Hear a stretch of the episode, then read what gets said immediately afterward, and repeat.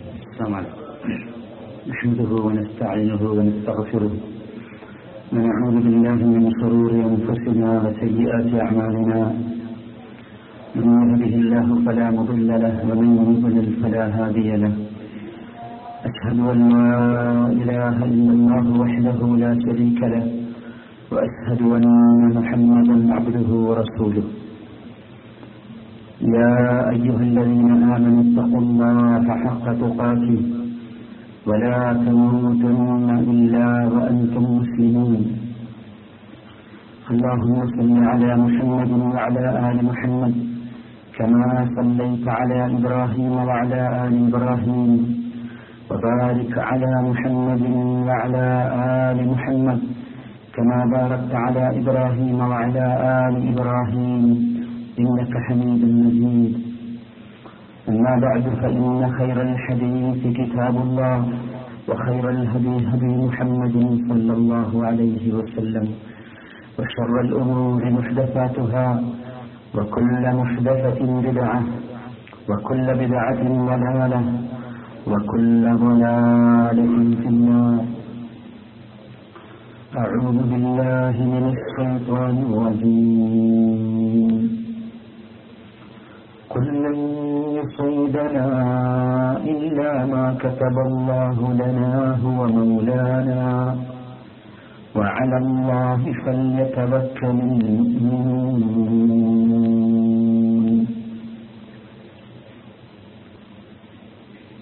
അല്ലാഹു സുബ്ഹാനഹു വ തആലയുടെ കൈപ്പണികളും ഉപദേശങ്ങളും ജീവിതത്തിന്റെ എല്ലാ ഭാഗങ്ങളിലും പരമാവധി സൂക്ഷിച്ച് പാലിച്ച് റബ്ബുൽ ഇസ്സത്ത് സുബ്ഹാനഹു വ തആലയുടെ യഥാർത്ഥ പൊരുത്തവും തൃപ്തിയും ലഭിക്കുന്ന സൗഭാഗ്യവാന്മാരിൽ ഉൾപ്പെടാവുന്ന പ്രവർത്തനങ്ങളിൽ സദാ മുഴുകിക്കൊണ്ടിരിക്കണമെന്നും പ്രത്യേകമായി ഈ സന്ദർഭത്തിൽ വസീയത്ത് ചെയ്യുകയാണ്. അല്ലാഹു തആല അങ്ങനെയുള്ള നല്ല മനുഷ്യരിൽ നമ്മെ എല്ലാവരെയും ഉൾപ്പെടുത്തി അനുഗ്രഹിക്കുമാറാകട്ടെ. മനുഷ്യന്റെ മനസ്സുമായി ബന്ധപ്പെട്ട മനസ്സുകൊണ്ട് ചെയ്യേണ്ട പ്രവർത്തനങ്ങൾ, ആ പ്രവർത്തനങ്ങളിലെ ഏറ്റവും പ്രാധാന്യമർഹിക്കുന്ന ഒരു വിഷയത്തെക്കുറിച്ചാണ് കഴിഞ്ഞ ആഴ്ച നാം മനസ്സിലാക്കിയത്. മനസ്സുകൊണ്ട് ചെയ്യേണ്ട പ്രവർത്തനങ്ങൾ, അവയിലുള്ള ശുദ്ധിയും വൃത്തിയുമാണ് ഒരു മുസ്ലിമിനെ മുസ്ലിമാക്കുന്നത് എന്ന തത്വം അടിസ്ഥാനപ്പെടുത്തിയാണ് ഇത്തരത്തിലുള്ള ഒരു ചർച്ച നാം ആരംഭിച്ചത്. ജീവിതത്തിൽ മറ്റെന്തൊക്കെ മനുഷ്യന് ശുദ്ധിയുള്ളതായാലും പരിശുദ്ധമായാലും അവന്റെ മനസ്സിന് അശുദ്ധി വന്നാൽ, മനസ്സ് വൃത്തികേടായാൽ ആ മനുഷ്യൻ മുഴുവൻ വൃത്തികേടാവും. നബി കരീം സല്ലല്ലാഹു അലൈഹി വസല്ലമ വളരെ കൃത്യമായി ആ കാര്യം നമ്മെ തെളിയിപ്പെടുത്തുകയുണ്ടായി. മനസ്സിന്റെ വൃത്തിയും ശുദ്ധിയുമാണ് മനുഷ്യനെ മനുഷ്യനാക്കുന്നത് എന്ന തത്വമാണ് അല്ലാഹുവിന്റെ റസൂൽ നമ്മെ പഠിപ്പിച്ചത്. ഈ മാനസികമായ പ്രവർത്തനങ്ങളിലെ രണ്ടാം സ്ഥാനത്ത് നിൽക്കുന്നതാണ് തവക്കുൽ എന്ന് പറയുന്നത്. ഇഖ്ലാസിനെ കുറിച്ച് നാം പറഞ്ഞപ്പോൾ സൂചിപ്പിച്ച കാര്യങ്ങൾ മുഴുവൻ നമ്മുടെ മനസ്സിലുണ്ടാവുകയും ആ ഇഖ്ലാസോടുകൂടിയുള്ള സജീവമായ ഒരിക്കലും തെറ്റാത്ത ഇഖ്ലാസോടുകൂടിയുള്ള ഒരു പ്രവർത്തനം നമ്മുടെ എല്ലാ കാര്യങ്ങളിലും ഉണ്ടാവുകയും ചെയ്യേണ്ടതുണ്ട്. നാം ഇവിടെ ഒരുമിച്ച് കൂടുന്നതും ഇരിക്കുന്നതും കേൾക്കുന്നതും മനസ്സിലാക്കുന്നതുമെല്ലാം അതിലെല്ലാം ഉണ്ടായിരിക്കേണ്ട ഇഖ്ലാസിന്റെ രൂപം നാം പഠിച്ചു. ആ ഇഖ്ലാസോടുകൂടിയുള്ള പ്രവർത്തനം മാത്രമേ നമുക്ക് നമ്മുടേതായി ബാക്കിയുണ്ടാവുകയുള്ളൂ. ആ അതല്ലാത്തവ മറ്റാരുടെയെങ്കിലുമൊക്കെ അക്കൗണ്ടിലേക്ക് പോകുമെന്ന കാര്യം നാം മറന്നുപോകരുത്. അതോടൊപ്പം മുസ്ലിമായ മനുഷ്യന്റെ ജീവിതത്തിന്റെ അടിസ്ഥാനമാണ് തവക്കുൽ എന്ന് പറയുന്നത്. ഒരിക്കലും നിഷേധിക്കാൻ പറ്റാത്ത ശക്തമായ സ്ഥാനമാണ് തവക്കുലിന് മുസ്ലിമിന്റെ ജീവിതത്തിലുള്ളത്. വിശ്വാസവുമായി ബന്ധപ്പെട്ട നിർബന്ധമായ ഘടകമാണ് തവക്കുൽ എന്ന് പറയുന്നത്. മാനസികമായ പ്രവൃത്തികളിലെ ഏറ്റവും പരിശുദ്ധമായതും ഏറ്റവും ശ്രേഷ്ഠമായതുമാണ് തവക്കുൽ എന്ന് പറയുന്നത്. അല്ലാഹുവിലേക്ക് അടുക്കാൻ നാം ചെയ്യുന്ന ഇബാദത്തുകളിൽ ഏറ്റവും പ്രധാനപ്പെട്ടതാകുന്നു തവക്കുൽ എന്ന് പറയുന്നത്. അങ്ങനെ പോരാ, നമുക്ക് മനസ്സിലാക്കിയിട്ടുള്ള തൗഹീദിന്റെ ഏകദൈവ വിശ്വാസത്തിന്റെ അടിയുറച്ച തൗഹീദിന്റെ ഏറ്റവും പ്രഥമ പ്രാധാന്യമുള്ള ഘടകമാകുന്നു തവക്കുൽ എന്ന് പറയുന്നത്. എനിക്ക് തൗഹീദ് ഉണ്ടെന്ന് പറയുകയും അവന് തവക്കുലില്ലാതിരിക്കുകയും ചെയ്താൽ അതിനർത്ഥം അവന്റെ തൗഹീദ് അവന്റെ മനസ്സുമായി ബന്ധപ്പെട്ടിട്ടില്ല എന്നാണ്. തൗഹീദും തവക്കുലും കൂടിച്ചേരുമ്പോൾ മാത്രമേ ഒരു വിശ്വാസി യഥാർത്ഥ മുവഹ്ഹിദായി തീരുകയുള്ളൂ എന്ന വസ്തുത നാം മറന്നു പോകരുത്. ഇമാം ഇബ്നുൽ ഖയ്യിം റഹ്മത്തുള്ളാഹി അലൈഹി പഠിപ്പിക്കുന്നു, തവക്കുൽ നിസ്സുദ്ദീൻ, തവക്കുൽ എന്ന് പറയുന്നതാണ് ദീനിന്റെ പാതി, ദീനിന്റെ പകുതിയാണ് തവക്കുൽ. അത് തന്നെയാണ് ആ വിഷയത്തിന് പ്രാധാന്യമുള്ളതാകാൻ കാരണവും. സഹോദരങ്ങളെ, നമ്മുടെ ജീവിതത്തിലെ മുഴുവൻ പ്രയാസങ്ങളും ബുദ്ധിമുട്ടുകളും നമുക്ക് ലഘൂകരിച്ചു തരുന്നത്, ലാഘവമാക്കി തരുന്നത് യഥാർത്ഥത്തിൽ തവക്കുലാണ്. നമ്മുടെ മനസ്സിന് സമാധാനം നൽകുന്നത്, സമ്പത്ത് നൽകുന്നത് പടച്ചറബിന്റെ അലാറിലും കടലിലും പടച്ചറബ് വിധിച്ച കാര്യങ്ങളിൽ നമുക്ക് ആത്മസംതൃപ്തി നൽകുന്നത് തവക്കുലാണ്. ഇവിടെ നാം ഒരു കാര്യം മനസ്സിലാക്കുക, ഈ തവക്കുലിന്റെ ശതമാനം എത്ര കണ്ട് നമ്മുടെ ജീവിതത്തിൽ മനസ്സിൽ കുറയുന്നുവോ അത്ര കണ്ട് നമുക്ക് സംതൃപ്തി നഷ്ടപ്പെടും, അത്ര കണ്ട് നമുക്ക് മനസ്സമാധാനം നഷ്ടപ്പെടും. അതാണ് തവക്കുലിന്റെ പ്രത്യേകത. നമുക്ക് മനസ്സിന് സമാധാനം നൽകേണ്ടത് തവക്കുലാണ്. തവക്കുലിന്റെ ശതമാനം എത്ര കുറയുന്നുവോ അതിനനുസരിച്ച് മനസ്സമാധാനം നഷ്ടപ്പെടും. തവക്കുലിന്റെ ശതമാനം എത്ര കുറയുന്നുവോ അതനുസരിച്ച് പരസ്പരത്തിന്റെ കലയിലുള്ള വിധിയിലുള്ള തൃപ്തിപ്പെടാനുള്ള മാനസികാവസ്ഥ നമുക്ക് നഷ്ടപ്പെടും.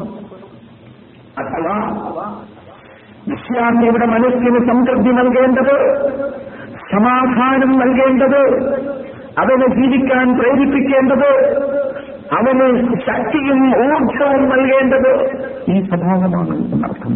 തവക്കുലം, ആ തവക്കുലിന്റെ ശക്തിയെക്കുറിച്ച് ഇമാം ഇബ്നുൽ ഖയ്യിം റഹ്മത്തുള്ളാഹി അലൈഹി ഒരു ഉദാഹരണത്തിലൂടെ നമുക്ക് പഠിപ്പിച്ചു തരുന്നു. വലൗ തവക്കല അൽഅബ്ദു അലല്ലാഹി ഹഖ തവക്കുലിഹി ഫീ ഇസാലതി ജബലിൻ മിൻ മകാനിഹി വകാന മഅ്മൂറൻ ബിഇസാലതിഹി ലഅസാലഹു. തവക്കുലിന്റെ ശക്തി ഒരു ഉദാഹരണത്തിലൂടെ അദ്ദേഹം പറയുന്നു. ഒരു മനുഷ്യൻ, ഒരടിമ അല്ലാഹുവിൽ തവക്കുൽ ചെയ്യുകയാണെങ്കിൽ എന്തിന്, ഫീ ഇസാലതി ജബലിൻ മിൻ മകാനി, ഒരു പർവ്വതത്തെ അതിന്റെ സ്ഥാനത്തു നിന്ന് മാറ്റിവെക്കാൻ, നീക്കം ചെയ്യാൻ ഒരടിമ തവക്കുൽ ചെയ്താൽ വകാന മഅ്മൂറൻ ബിഇസാലതിഹി, അങ്ങനെയുള്ള ഒരു കൽപ്പന പടച്ചവന്റെ പക്കൽ നിന്ന് വന്നതാണെങ്കിൽ തീർച്ചയായും അവനത് നീക്കാൻ സാധിക്കും. എന്നുവെച്ചാൽ ഒരു പർവ്വതത്തെ എടുത്തു മാറ്റുക എന്നത് പ്രയാസകരമാണെന്ന് നമുക്കറിയാം.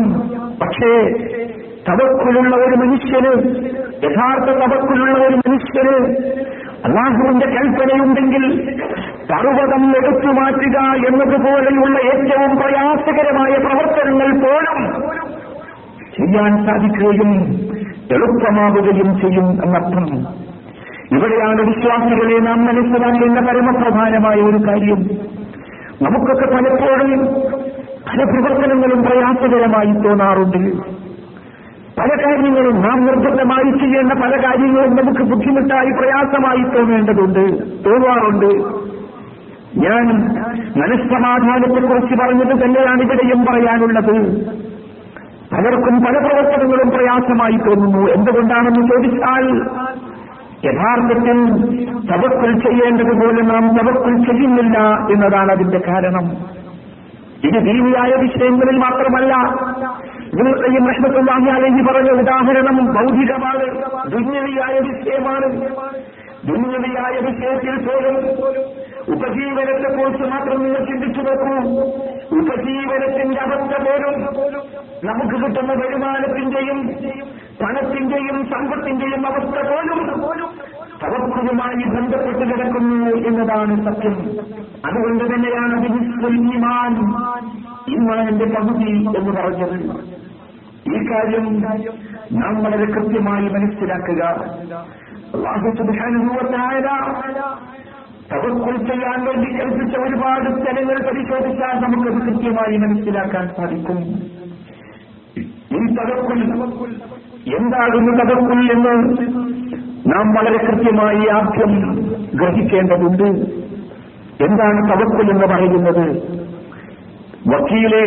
വക്കാലത്ത് എന്ന പദം നിങ്ങൾ സാധാരണയായി കേട്ടതായിരിക്കും.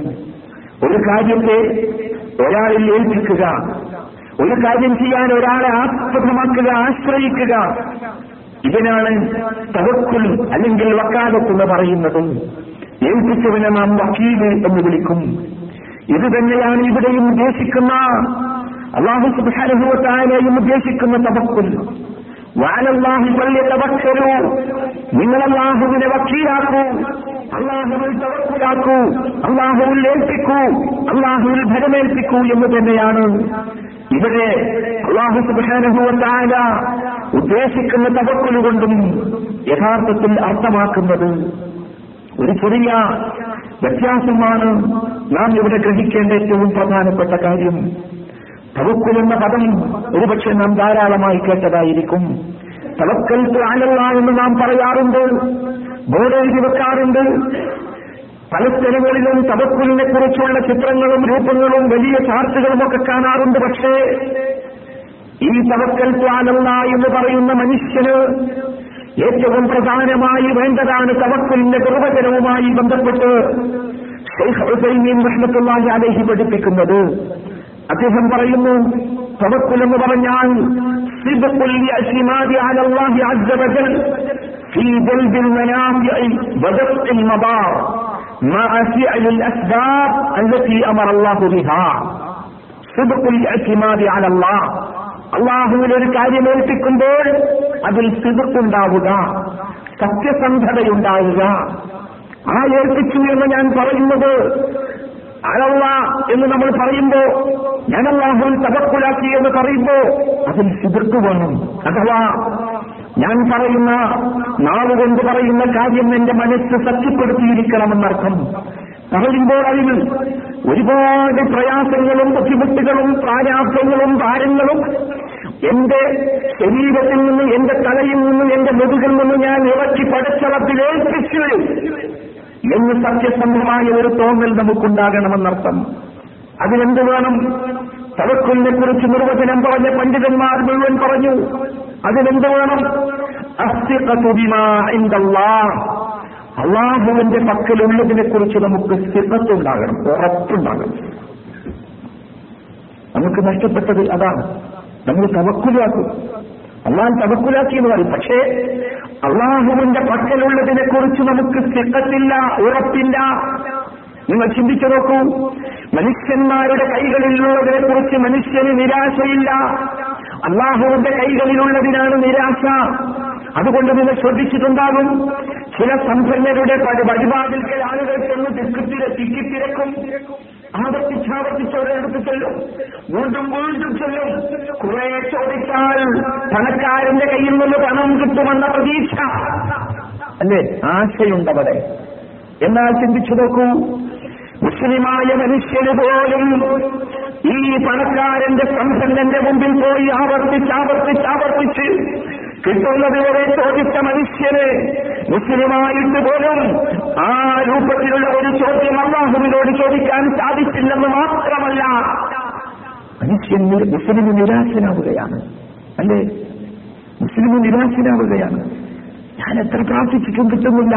അല്ലേ, എന്റെ അടുത്തോ പടച്ചറപ്പ് കൊടുത്ത പണത്തിൽ നിന്ന് പണം കൊടുക്കുന്ന പണക്കാരന്റെ അടുത്തോ എത്ര തവണ വേണമെങ്കിലും പോകും. എന്താ വിഷയം?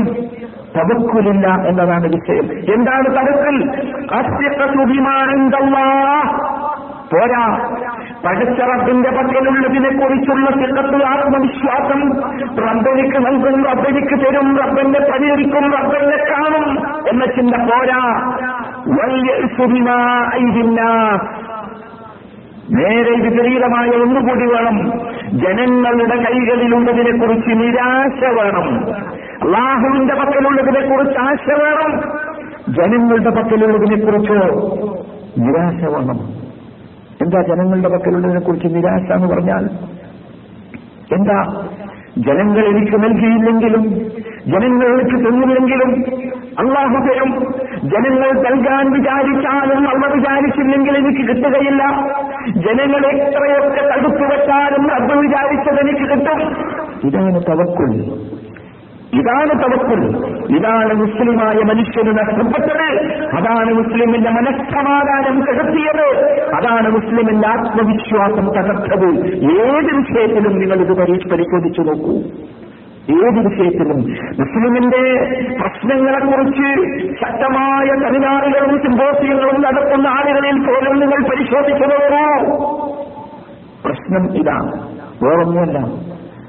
ഈ സെമിനാറുകളിലും ചർച്ചകളിലും അമ്പെടുത്ത് പുറത്തേക്ക് കൊണ്ടുവരുന്ന തത്വങ്ങളും ആ സെമിനാറുകളുടെയും സിംബോസിയങ്ങളുടെയും ഒക്കെ പ്രമേയമായി പുറത്തേക്ക് വരുന്ന നമ്പറിട്ട ചർച്ചകൾ, ആ ചർച്ചകളിലൊക്കെ മുഴച്ചു നിൽക്കുന്നത് മുസ്ലിമിന് തവക്കുൽ നഷ്ടപ്പെട്ടു എന്നത് മാത്രമാണ്. അതുകൊണ്ട് സഹോദര, നമുക്ക് വേണ്ടത് ഈ രൂപത്തിലുള്ള ശക്തമായ പടച്ചറപ്പിലേക്ക് മടങ്ങാൻ സാധിക്കുന്ന, പടച്ചറപ്പിൽ മാത്രം ശ്രദ്ധ കേന്ദ്രീകരിക്കാൻ സാധിക്കുന്ന, റബ്ബിൽ ആത്മവിശ്വാസത്തോടുകൂടി സമർപ്പിക്കാൻ സാധിക്കുന്ന ഈ ബോധമാണ് നമുക്കുണ്ടാകേണ്ടത്. ആ ബോധത്തിന് വേണ്ടിയാണ് അല്ലാഹുവിന്റെ പക്കലുള്ളതിനെ കുറിച്ചുള്ള ആത്മവിശ്വാസം, പടച്ചറപ്പിൽ നിന്ന് കിട്ടുമെന്നതിനെ കുറിച്ചുള്ള ശക്തമായ ചിന്ത, അതാണ് നമുക്കുണ്ടാകേണ്ടത്. നിങ്ങൾ ചിന്തിച്ചു നോക്കൂ, അത് നഷ്ടപ്പെടുമ്പോൾ മനുഷ്യൻ കബറിപ്പോകുന്നു. അത് നഷ്ടപ്പെടുമ്പോൾ മനുഷ്യൻ കബറിപ്പോകുന്നു. അല്ലാഹുവിലുള്ള തിഖത്ത്, പടച്ചറബിലുള്ള പ്രതീക്ഷ, പടച്ചറബിലുള്ള ആശ, അത് തവക്കുലിലൂടെ പുറത്തേക്ക് വന്ന് മനുഷ്യന് മാനസികമായി സമാധാനം നൽകേണ്ടതാണ്. അതുമാത്രമാണ് മനുഷ്യന് സമാധാനം നൽകുക. തവക്കുലിന്റെ പ്രത്യേകത, തവക്കുൽ എന്ന് പറഞ്ഞാൽ പടച്ച റബ്ബിൽ അന്ധമായി ഏൽപ്പിച്ചു കൊടുക്കുക എന്നതല്ല. മറിച്ച് തവക്കുലിന് നിർവചനം പറഞ്ഞിടത്തൊക്കെ പണ്ഡിതന്മാർ വിശദീകരിച്ചു, കാര്യകാരണ ബന്ധങ്ങളുടെ അടിസ്ഥാനത്തിൽ വിവാഹം കഴിക്കാതെ എനിക്ക് മക്കളെ തരണമേ എന്ന് പടച്ച റബ്ബിനോട് പ്രാർത്ഥിക്കുന്നത് മൗഢ്യമാണ്. വിവാഹം കഴിച്ച ശേഷം, ലൈംഗിക ബന്ധത്തിൽ ഏർപ്പെട്ട ശേഷം പടച്ച റബ്ബിനോട് റബ്ബേ എനിക്ക് മക്കളെ തരണമെന്ന് പ്രാർത്ഥിക്കുന്നതാണ് ഇത്തിഹാദുൽ അസ്ബാബ്, കാരണങ്ങൾ തേടുക എന്നത്. ജോലി ചെയ്യാതെ റബ്ബേ എനിക്ക് റിസ്ക് നൽകണമേ എന്നൊരു മൂലയിലിരുന്ന് പ്രാർത്ഥിക്കാനല്ല റബ്ബ് പഠിപ്പിച്ചത്. ജോലി ചെയ്ത് റിസ്ക് തേടാനാണ്, ജോലി ചെയ്ത് ഉപജീവനം തേടാനാണ്. എന്നാൽ പിന്നെ എന്തിനാണ് തവക്കുലെന്ന് ചോദിച്ചാൽ അതിന്റെ മറുപടി, നിങ്ങൾ എന്തൊക്കെ കാര്യകാരണങ്ങൾ ചെയ്താലും, എന്തൊക്കെ നിങ്ങൾ ആ കാര്യം നേടാൻ വേണ്ടിയുള്ള കാര്യങ്ങൾ ചെയ്താലും, നിങ്ങൾക്ക് പ്രതീക്ഷിക്കാൻ സാധ്യമല്ലാത്ത, നിങ്ങൾ വിചാരിക്കാത്ത പലതരത്തിലുള്ള കുഴപ്പങ്ങളും ആ വിഷയങ്ങളുണ്ടായേക്കാം. ഉണ്ട് എന്നതാണല്ലോ സത്യം. ആ കുഴപ്പങ്ങളും ആ പ്രശ്നങ്ങളും നിങ്ങൾ വിചാരിച്ചാൽ നിങ്ങൾക്ക് പരിഹരിക്കാൻ സാധിക്കാത്തതാണ്. ആ പ്രശ്നങ്ങളും ആ കുഴപ്പങ്ങളും പരിഹരിക്കുക എന്നതാണ് തവക്കുലിന്റെ അടിസ്ഥാനപരമായ ബാധ്യത. ചിന്തിച്ചു നോക്കൂ, വിവാഹം ചെയ്ത എത്രയോ പേർക്ക് മക്കളില്ല, കച്ചവടം ചെയ്ത പലർക്കും അവർ പ്രതീക്ഷിക്കുന്ന ലാഭം കിട്ടുന്നില്ല, ജോലി ചെയ്ത പലർക്കും കൂലി കിട്ടുന്നില്ല, ജോലി ചെയ്യുന്നതിനനുസരിച്ചുള്ള ന്യായമായ വേതനമോ ശമ്പളമോ ലഭിക്കുന്നില്ല. എവിടെയാണ് പ്രശ്നം? നാം കാരണങ്ങൾ ചെയ്യുന്നു, കാരണങ്ങളുടെ അടിസ്ഥാനത്തിൽ കാര്യങ്ങൾ ചെയ്യുന്നു, എന്നിട്ട് പോലും ലഭിക്കുന്നില്ല. ഇവിടെയാണ് നാം തവക്കുലിനെ സംബന്ധിച്ച് മനസ്സിലാക്കേണ്ടത്. നമ്മുടെ കഴിവിന്റെ പരമാവധി കാര്യം ചെയ്യുക. ഏത് തന്ത്രം പ്രയോഗിച്ചാലും നമുക്ക് ലഭ്യമാകാത്തത് പടച്ചുറപ്പ് നമുക്ക് ലഭിക്കുമെന്ന ചിന്ത, നൽകുമെന്ന ചിന്ത നമുക്കുണ്ടാകണം. ഇതുകൊണ്ടാണ് ഈ പ്രതീക്ഷ മനുഷ്യന് നഷ്ടപ്പെടുന്നത്, കൊണ്ടാണ് മനുഷ്യൻ നിരാശനാകുന്നത്. നിങ്ങൾ കണ്ടിട്ടില്ലേ ആത്മഹത്യ ചെയ്യുന്ന മനുഷ്യന്മാർ? എവിടെയാണവർ ഖിന്നരാകുന്നത്, ദുഃഖിതരാകുന്നത്? എവിടെ വെച്ചാണ് അവരുടെ മനസ്സ് വേദനിച്ചതെന്ന് നിങ്ങൾ ചിന്തിച്ചിട്ടുണ്ടോ? അവർ വിചാരിച്ചത് സംഭവിക്കാത്തപ്പോൾ, അവർ കണക്ക് കൂട്ടിയത് ലഭിക്കാത്തപ്പോൾ അവർ ദുഃഖിതരാകുന്നു, സങ്കടപ്പെടുന്നു. അവരുടെ മുമ്പിൽ മറ്റു വഴിയില്ല. കാരണം അത് അവർ തവക്കുൽ പഠിച്ചിട്ടില്ല, റബ്ബിലേക്ക് മടങ്ങാനുള്ള മാർഗം അവർ പഠിച്ചിട്ടില്ല, റബ്ബിനെ കുറിച്ചുള്ള ശുഭാപ്തി വിശ്വാസം അവരുടെ മനസ്സിലില്ല. അവർ ഈ കാരണങ്ങളിൽ മാത്രമാണ് തവക്കുൽ ചെയ്തത്. എന്റെ കച്ചവടത്തിൽ ഞാൻ തവക്കുൽ ചെയ്തു, കച്ചവടം നഷ്ടപ്പെട്ടപ്പോൾ. കച്ചവടത്തിൽ തവക്കുൽ ചെയ്താൽ, കൃഷിയിൽ ഞാൻ തവക്കുൽ ചെയ്തു, കൃഷി നഷ്ടപ്പെട്ടപ്പോൾ.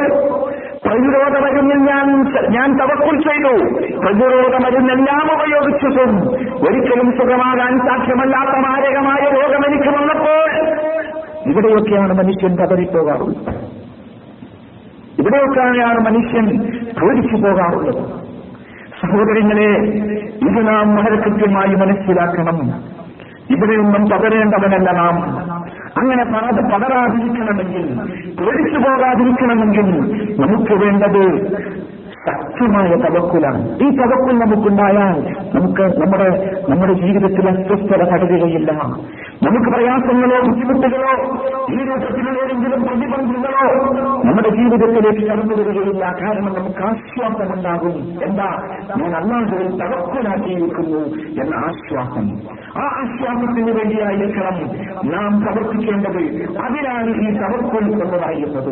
അതുണ്ടെങ്കിൽ മാത്രമേ, അത് മനസ്സിന്റെ ഒരു പ്രധാനപ്പെട്ട പ്രവർത്തനമായി ജീവിതത്തിൽ കണ്ടെങ്കിൽ മാത്രമേ നമുക്ക് യഥാർത്ഥത്തിൽ സഹോദരങ്ങളെ ജീവിതം സംസന്നമാക്കാൻ സാധിക്കുകയുള്ളൂ. നിങ്ങൾ ചിന്തിച്ചു നോക്കൂ, നബി കരീം സല്ലല്ലാഹു അലൈഹി വസല്ലം ആ തവക്കുലിന്റെ പരിപൂർണമായ രൂപം ഉൾക്കൊണ്ട വിശ്വാസികളെ പഠിപ്പിച്ചു കൊണ്ടു.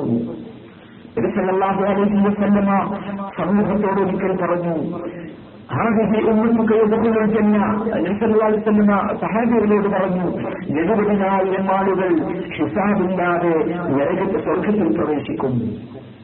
70,000 ആളുകൾ ഹിസാബില്ലാതെ സ്വർഗത്തിൽ പ്രവേശിക്കും.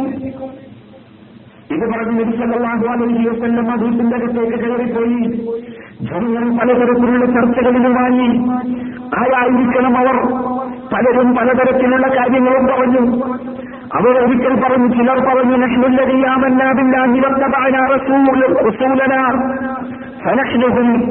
നമ്മളായിരിക്കും അത് കാരണം, നാമാണ് അല്ലാഹുവിൽ വിശ്വസിച്ചവർ, നാമാണ് അല്ലാഹുവിന്റെ റസൂലിൽ വിശ്വസിച്ചവർ, റസൂലിനെ പിന്തുടർന്നവർ, നമ്മളായിരിക്കും റസൂൽ പറഞ്ഞ 70,000 പെടുത്തവർ. പിന്നീട് അവർ ചർച്ച ചെയ്ത് പറഞ്ഞു, അല്ല, ഔലാദുനാ അല്ലദീന വലദൂ ഫിൽ ഇസ്ലാം, അതാവുക നമ്മളെ മക്കളായിരിക്കും. കാരണം നമ്മളെ മക്കൾ ഇസ്ലാമിലാണല്ലോ പറഞ്ഞത്, നമ്മളൊക്കെ പിറന്നത് ജാഹിലിയ്യത്തിലാണ്. ഇങ്ങനെ പലതരത്തിലുള്ള ചർച്ചകളും നടന്നു. ഇത് കേട്ടുകൊണ്ട് നബി സല്ലല്ലാഹു അലൈഹി വസല്ലം കടന്നു വന്നു.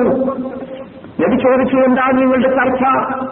ചർച്ചയുടെ വിശദാംശങ്ങൾ അവർ ബോധ്യപ്പെടുത്തി. ആ സമയത്ത് അല്ലാഹുവിന്റെ റസൂൽ വിശദീകരിച്ചു, ആരാണ് അവർ എന്ന്.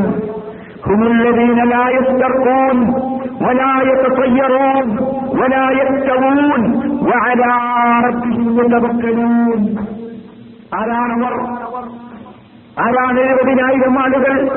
ഹിസാബില്ലാതെ നരകത്തിലേക്ക് പോകുന്ന 70,000 ആളുകൾ ആരാണ്?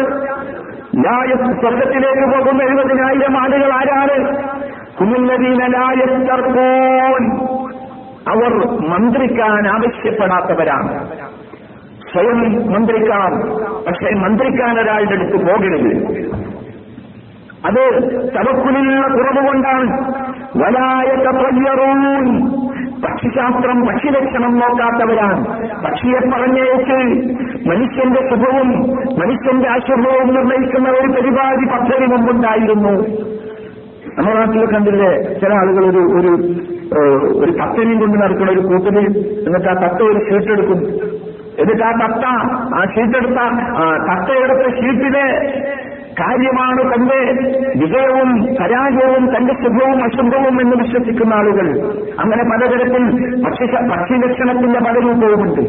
ഒരായുക്തവും കൈ ചികിത്സ നടത്താത്തവർ, യക്തവും കൈ ചികിത്സ എന്ന് പറഞ്ഞാൽ കരിച്ചു കളയുന്ന ചികിത്സ, അത് നടത്തുകയും ചെയ്യാത്തവർ.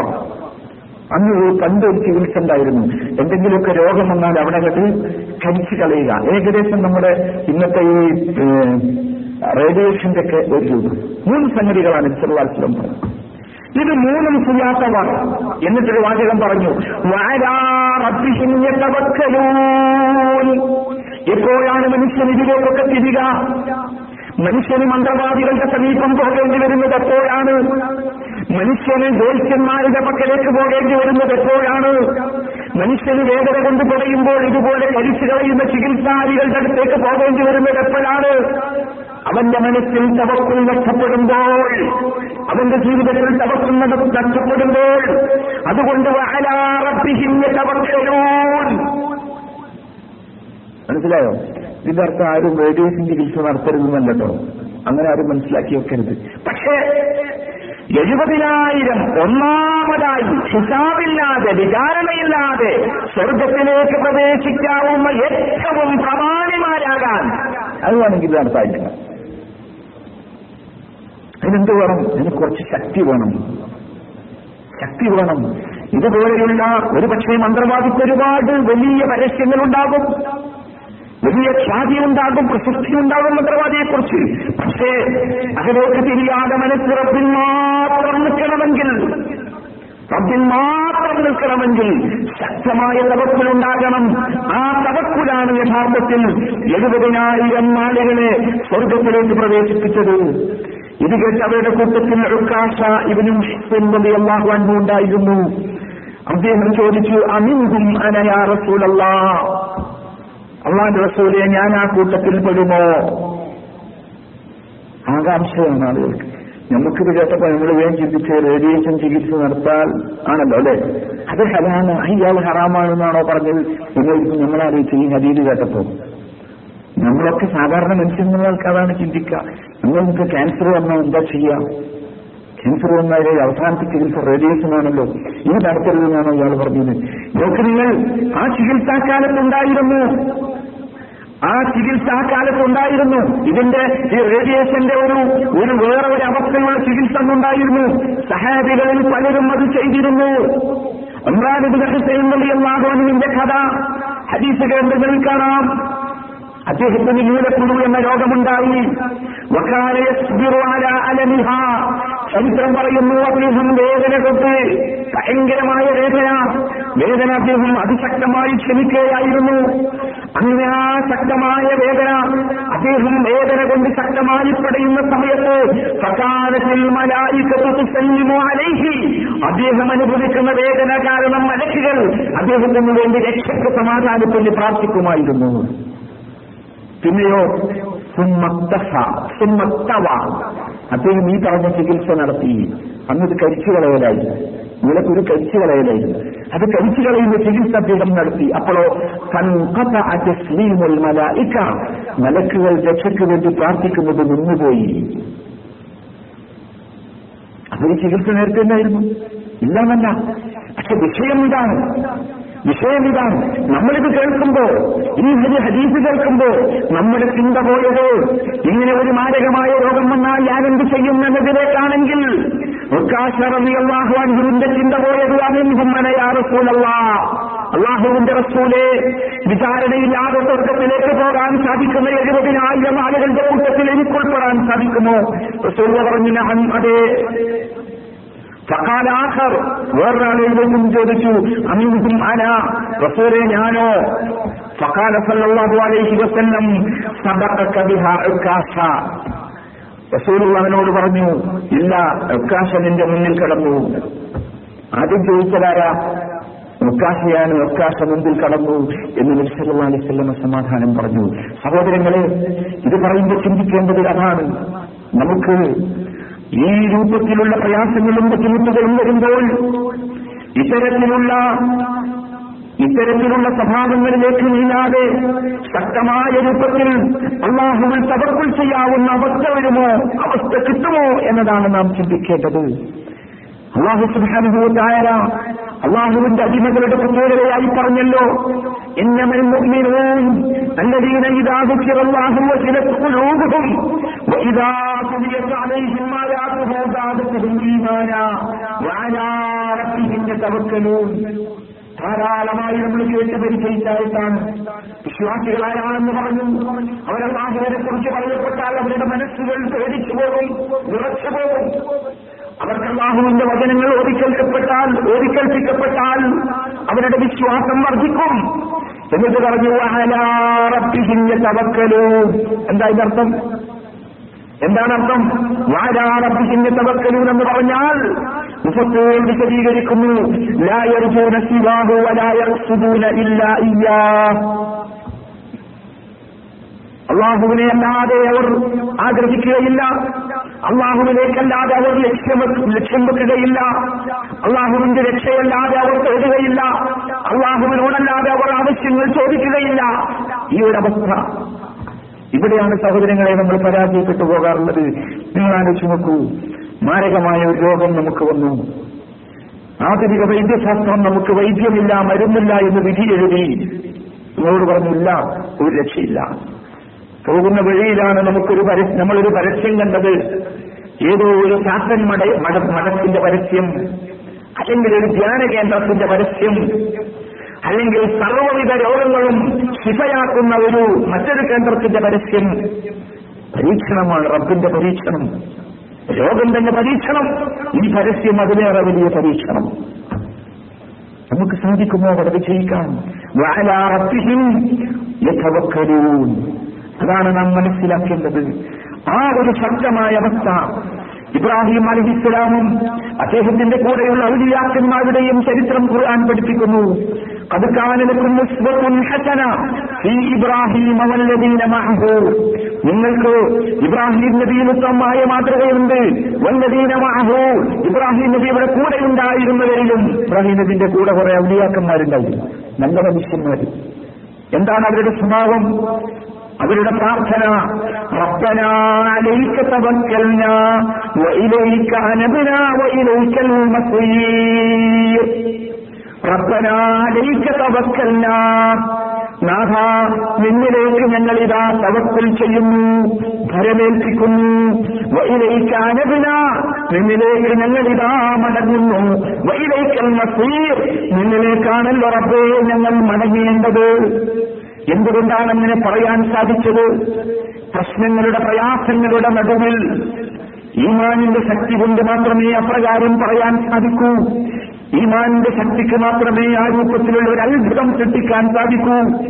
ഈ രൂപത്തിലുള്ള സത്യസന്ധമായ, നേരത്തെ പറഞ്ഞതുപോലെയുള്ള മനസ്സും വാക്കും ഒരുപോലെ സത്യപ്പെടുത്തുന്ന തവക്കുലിന്റെ ശക്തി, തവക്കുലിന്റെ രൂപം നമുക്കുണ്ടായാൽ തീർച്ചയാണ് തീർച്ച അല്ലാഹു സുബ്ഹാനഹു വ തആല ആ തവക്കുലിന്റെ കാരണമായി നമ്മെ രക്ഷപ്പെടുത്തും.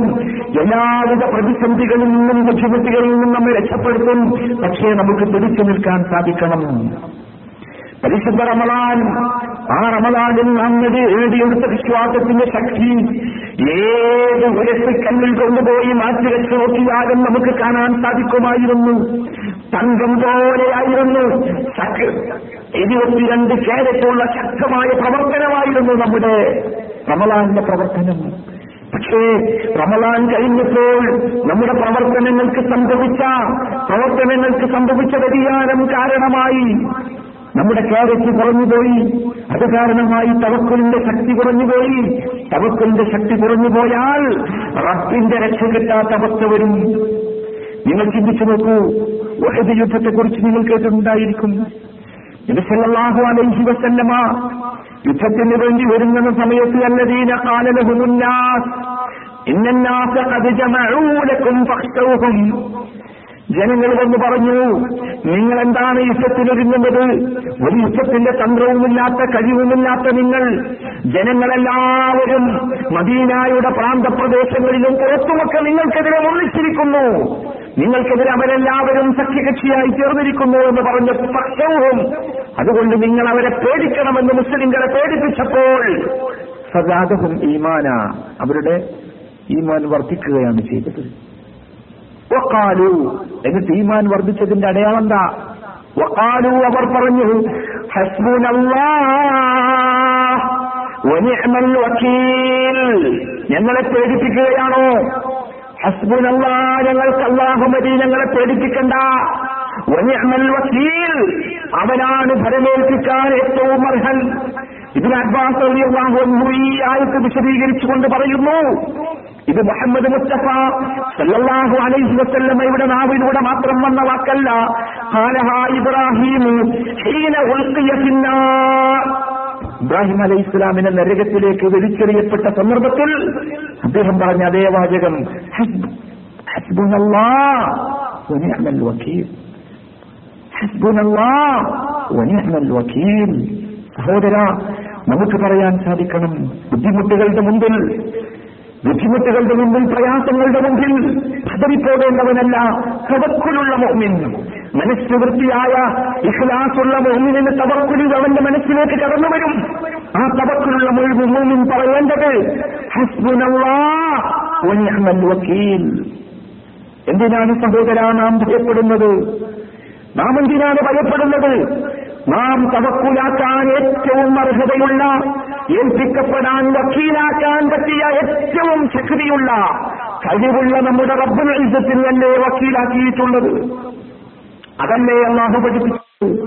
തവക്കുലിന്റെ കൗലിനെ കുറിച്ച് പറഞ്ഞെടുത്ത്, ശ്രേഷ്ഠതയെ കുറിച്ച് പറഞ്ഞെടുത്ത് അല്ലാഹു പറയുന്നു, വലഇൻ സഅൽതഹും മൻ ഖലഖസ്സമാവാതി വൽ അർദ് ലയഖൂലന്നല്ലാഹ്, അവരോട് ആരാണ് ആകാശങ്ങളെ സൃഷ്ടിച്ചത് ഭൂമിയെ സൃഷ്ടിച്ചതെന്ന് ചോദിച്ചാൽ അവർ പറയും അല്ലാഹു തന്നെയാണ്. മക്കയിലെ മുശ്രിക്കുകൾക്ക് സംശയമുണ്ടായിരുന്നില്ല, അവർ പറയും അല്ലാഹുവാണ്. പിന്നെ എവിടെയായിരുന്നു വ്യത്യാസം? ഖുൽ, നബിയെ അവരോട് ചോദിച്ചു നോക്ക്, അഫറഅയ്തും മാ തദഊന മിൻ ദൂനില്ലാഹ്, എന്നാ പിന്നെ അല്ലാഹുവിനെ കൂടാതെ നിങ്ങൾ ദുആ ചെയ്യുന്ന ഇവരുടെ അവസ്ഥ എന്താണ് ഇവരുടെ അവസ്ഥ? ഇൻ അറാദനി അല്ലാഹു ബിദുർരിൻ ഫൽഹുന്ന കാശിഫാതു ദുർരി, അല്ലാഹു എനിക്കൊരു പ്രയാസമുണ്ടാകാൻ ഉദ്ദേശിച്ചാൽ ആ പ്രയാസങ്ങളെ ദൂരീകരിക്കാൻ ഇവയ്ക്ക് സാധിക്കുമോ? ഔ അറാദനി ബിറഹ്മതിഹി ഫൽഹുന്ന മുംസികാതു റഹ്മതി, അല്ലെങ്കിൽ അല്ലാഹു എനിക്കൊരു റഹ്മത്ത് നൽകാൻ, കാരുണ്യം നൽകാൻ ഉദ്ദേശിച്ചാൽ ആ കാരുണ്യത്തെ പിടിച്ചു വെക്കാൻ ഇവർക്ക് സാധിക്കുമോ? റസൂലിനോട് ചോദിക്കാൻ പറഞ്ഞതാണ് മക്കയിലെ മുശ്രിക്കുകളോട്. ഇതൊക്കെ അംഗീകരിക്കുന്ന മുശ്രിക്കുകളോട് ചോദിക്കാം, അള്ളയാണെന്ത് ആകാശം സൃഷ്ടിച്ചത് ഭൂമി സൃഷ്ടിച്ചതൊക്കെ അള്ളയാണ്, എന്നാ പിന്നെന്തിനാ അള്ളാഹു അല്ലാത്തവരോട് ദുആ ചെയ്യുന്നത്? ഇത് സാധിക്കോ? എന്നിട്ട് കേൾക്കൂ, നിങ്ങൾ അള്ളാഹുവിന്റെ റസൂലിനോട് പറയാൻ വേണ്ടി റബ്ബ് പഠിപ്പിക്കുന്നു, ഖുൽ, അതുകൊണ്ട് റസൂലേ അങ്ങ് പറയേ, ഹസ്ബിയല്ലാഹ് അലൈഹി യതവക്കലുൽ മുഅ്മിനൂൻ, എനിക്ക് അല്ലാഹു മതി, അലൈഹി യതവക്കലുൽ മുഅ്മിനൂൻ, വിശ്വാസികൾ അവനിൽ മാത്രമാണ് ഭരണേൽപ്പിക്കുക. അപ്പൊ ചിന്തിക്കണം, അല്ലാഹു അല്ലാത്തവരിൽ ഭരണേൽപ്പിച്ചാൽ അത് ജ്യോത്സ്യനായാലും ധ്യാന കേന്ദ്രമായാലും മഠങ്ങളായാലും ആചാര്യന്മാരായാലും സൂഫിമാരായാലും ആരായാലും ശരി, അതിന് കൃത്യമാണല്ല റസൂലിനെ പഠിപ്പിക്കുക. എന്ത് പറഞ്ഞിട്ട്? അല്ലാഹു അല്ലാതെ ദുആ ചെയ്യുന്ന ആളുകൾക്ക് അല്ലാഹു ഒരു ഉപദ്രവം നൽകാൻ ഉദ്ദേശിച്ചാൽ അത് തടുക്കാൻ കഴിയുമോ? അല്ലാഹു ഒരു അനുഗ്രഹം നൽകാൻ ഉദ്ദേശിച്ചാൽ അതിനെ പിടിച്ചെടുക്കാൻ സാധിക്കുമോ? സാധ്യമല്ലല്ലോ. എങ്കിൽ പറയാം, ഹസ്ബിയല്ലാഹ് അലൈഹി തവക്കലുൽ മുതവക്കിലൂൻ. അപ്പോൾ യഥാർത്ഥ ഈമാനുണ്ടെങ്കിൽ, യഥാർത്ഥ വിശ്വാസമുണ്ടെങ്കിൽ ഒരിക്കലും നമുക്ക് ഈ ഒരു ഏതെങ്കിലും മറ്റേതെങ്കിലും ഒരു അവസ്ഥയിലേക്ക് പോകേണ്ട സന്ദർഭമോ സാഹചര്യമോ ഉണ്ടായാൽ പോലും നമുക്ക് പോകാൻ സാധ്യമല്ല. നിങ്ങൾക്കറിയാമോ, വിശുദ്ധ ഖുർആനിൽ അനേകം സ്ഥലങ്ങളിൽ വഅലല്ലാഹി ഫല്യതവക്കലിൽ മുഅ്മിനൂൻ മുഅ്മിനീങ്ങളെ കുറിച്ച് പറയുന്നത് മുഅ്മിനീങ്ങൾ എന്ന് പറഞ്ഞാൽ അല്ലാഹുവിൽ മാത്രം ഭരമേൽപ്പിക്കുന്നവരാണ് എന്ന് പറയുന്നു. പിന്നെങ്ങനെയാണ് നാം മറ്റുള്ളവയിൽ ധരമേൽപ്പിക്കുക? ഫതവക്കൽ അലല്ലാഹ് ഇന്നക അലൽ ഹഖിൽ മുബീൻ. ഖുർആൻ പഠിപ്പിക്കുന്നു, അല്ലാഹുവിൽ തവക്കുൽ ചെയ്യൂ, നീ തന്നെയാണ് യഥാർത്ഥ സത്യത്തിലുള്ളത്.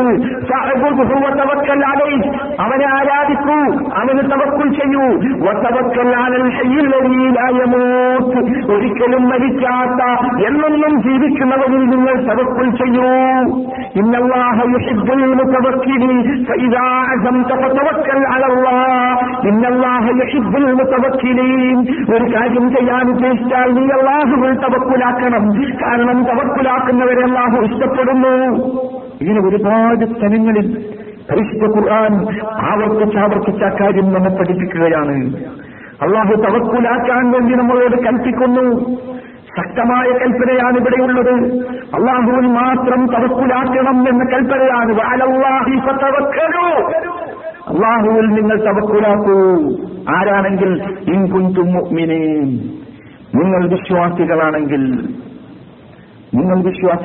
ഒരുപാട് സ്ഥലത്ത് ഈമാനും വിശ്വാസം ഉണ്ടെങ്കിൽ എന്തു വേണം? അതിന്റെ അടയാളമാണ് തവക്കുൽ. മൂസാ അലൈഹിസ്സലാം അദ്ദേഹത്തിന്റെ കഥയിൽ അദ്ദേഹത്തിന്റെ ജനതയോട് അദ്ദേഹം പറയുന്നു, യാ ഖൗമി ഇൻ കുൻതും ആമൻതും ബില്ലാഹി ഫഅലൈഹി തവക്കലൂ ഇൻ കുൻതും മുസ്ലിമീൻ. അല്ലോ അവിടെ മുസ്ലിമീൻ തന്നെ മുഅ്മിനീന്നും കൂടിയല്ല പറഞ്ഞു. അല്ലയോ എന്റെ സമൂഹമേ, നിങ്ങൾ അല്ലാഹുവിൽ വിശ്വസിക്കുന്നുവെങ്കിൽ ഫഅലൈഹി തവക്കലൂ, നിങ്ങൾ ആ അല്ലാഹുവിലേക്ക് തവക്കുൽ ചെയ്യണം. ഇൻ കുൻതും മുസ്ലിമീൻ, നിങ്ങൾ മുസ്ലിമാണെങ്കിൽ. അപ്പൊ തവക്കുൽ ചെയ്തിട്ടില്ലെങ്കിൽ മുഅ്മിനുമല്ല മുസ്ലിമുമല്ല. നോക്കൂ, നിങ്ങൾ മനുഷ്യനെന്ന് പറഞ്ഞാൽ നമുക്കറിയാം, പ്രശ്നങ്ങളും പ്രാരാബ്ധങ്ങളും ബുദ്ധിമുട്ടുകളും പ്രയാസങ്ങളും ദുഃഖങ്ങളും സങ്കടങ്ങളും നിറഞ്ഞവനാണ് മനുഷ്യൻ. ജീവിതമെന്ന് പറയുന്നത് അതാണ്. അതല്ലാതെ സുഖവും സന്തോഷവും സംതൃപ്തിയും ആശ്വാസവും സൗഖ്യവും മാത്രം അതിന് ജീവിതമെന്ന് പറയുകയില്ല. ആദ്യം പറഞ്ഞത് വരികയാണെങ്കിൽ, മനുഷ്യന് ദുഃഖമുണ്ടാക്കുന്ന പ്രയാസമുണ്ടാക്കുന്ന കാര്യങ്ങൾ വരികയാണെങ്കിൽ അവയിൽ പിടിച്ചു നിൽക്കാനുള്ള ശക്തി നമുക്ക് നൽകുന്നത് സഹോദര ഈ തവക്കുലാണ്. അതുകൊണ്ടാണ് അല്ലാഹു സുബ്ഹാനഹു വ തആല പറഞ്ഞത്, വമൻ യത്തഖില്ലാഹ യജ്അൽ ലഹു മഖ്റജ. ഒരിക്കലും ഇങ്ങനെ തവക്കുലാക്കിയ ഒരു കൻ കുടുങ്ങിപ്പോകും, പ്രയാസപ്പെട്ടു പോകുമെന്നാരും വിചാരിക്കണ്ട. അല്ലാഹു അവനെ എന്തെങ്കിലും ഒരു പോംവഴി കാണിച്ചു കൊടുക്കുക തന്നെ ചെയ്യും. അവൻ വിചാരിക്കാത്ത രൂപത്തിൽ അല്ലാഹു അവന് റിസ്ക് നൽകും. വമൻ യതവക്കൽ അലല്ലാഹി ഫഹുവ ഹസ്ബു. അതാണ് വിഷയം. അല്ലാഹുവിൽ ആരെങ്കിലും തവക്കുലാക്കുകയാണെങ്കിൽ ഫഹുവ ഹസ്ബുഹു, അവന് അല്ലാഹു മാത്രം മതി. അതാണ് ഒരു രസം. പക്ഷെ നമുക്കിത് മനസ്സിലാവില്ല. ഈ തവക്കുലൊക്കെ ഏതൊക്കെ രൂപത്തിൽ വിശദീകരിക്കപ്പെട്ടാലും നമുക്കത് മനസ്സിലാവില്ല. അതുകൊണ്ടാണ് സഹോദരങ്ങളെ തെറ്റ് ചെയ്യാൻ മനുഷ്യൻ പോകുന്നത്. നിങ്ങൾ ആലോചിച്ചു നോക്കൂ, നമുക്ക് ജീവിക്കാൻ ആവശ്യമായ വിഭവങ്ങളും സൗകര്യങ്ങളും അല്ലാഹു നൽകി, എന്നിട്ട് മനുഷ്യൻ കക്കാൻ പോകുന്നു, അല്ലെ? മനുഷ്യനെ നടത്തി പണം സമ്പാദിക്കാൻ പോകുന്നു, പലിശക്ക് ലോണെടുത്ത് കച്ചവടം ചെയ്യാൻ വേണ്ടി പോകുന്നു, അല്ലെ? എന്തുകൊണ്ടാണ്? പേടി മനുഷ്യന്. ആരെ പേടി? അള്ളാഹുവിനെയല്ല പേടി. എനിക്ക് കിട്ടാതെ പോകുന്നു, എന്റെ സമ്പാദ്യം നഷ്ടപ്പെടുന്നു, എനിക്ക് പണം നഷ്ടപ്പെടുന്നു. പണം നഷ്ടപ്പെട്ടാൽ മനുഷ്യനിങ്ങനെ മനസ്സിലിങ്ങനെ ചിന്ത വരിക. അതുകൊണ്ടാണ് അള്ളാഹുവിൽ തവക്കുൽ ചെയ്യാൻ സാധിക്കാത്ത ഈ ദുരവസ്ഥ വന്നതുകൊണ്ടാണ് മനുഷ്യൻ തിന്മകളിലേക്ക് പോകുന്നത്. നബി സല്ലല്ലാഹു അലൈഹി വസല്ലമ വളരെ ലളിതമായ ഒരു ഉദാഹരണം പറഞ്ഞു തന്നു. ലൗ അന്നകും തവക്കൽതും അലല്ലാഹി ഹഖ്ക തവക്കുലിഹി. ഇതൊക്കെ ഇത് നമുക്കായി പോയി, മുസ്ലിങ്ങൾക്കായി പോയി ഇത് കിട്ടിയത്. നിങ്ങൾ ആലോചിക്കും, മുസ്ലിങ്ങളല്ലാത്ത ഒരു സമൂഹത്തിനാണ് റസൂലുള്ള ഈ മാതിരി ഉദാഹരണമൊക്കെ പറഞ്ഞു കൊടുത്തത് എങ്കിൽ ഇവിടുത്തെ തത്വശാസ്ത്രജ്ഞന്മാർക്ക് ചർച്ച ചെയ്യാനുള്ള ഏറ്റവും വലിയ വിഷയമാകുമായിരുന്നു.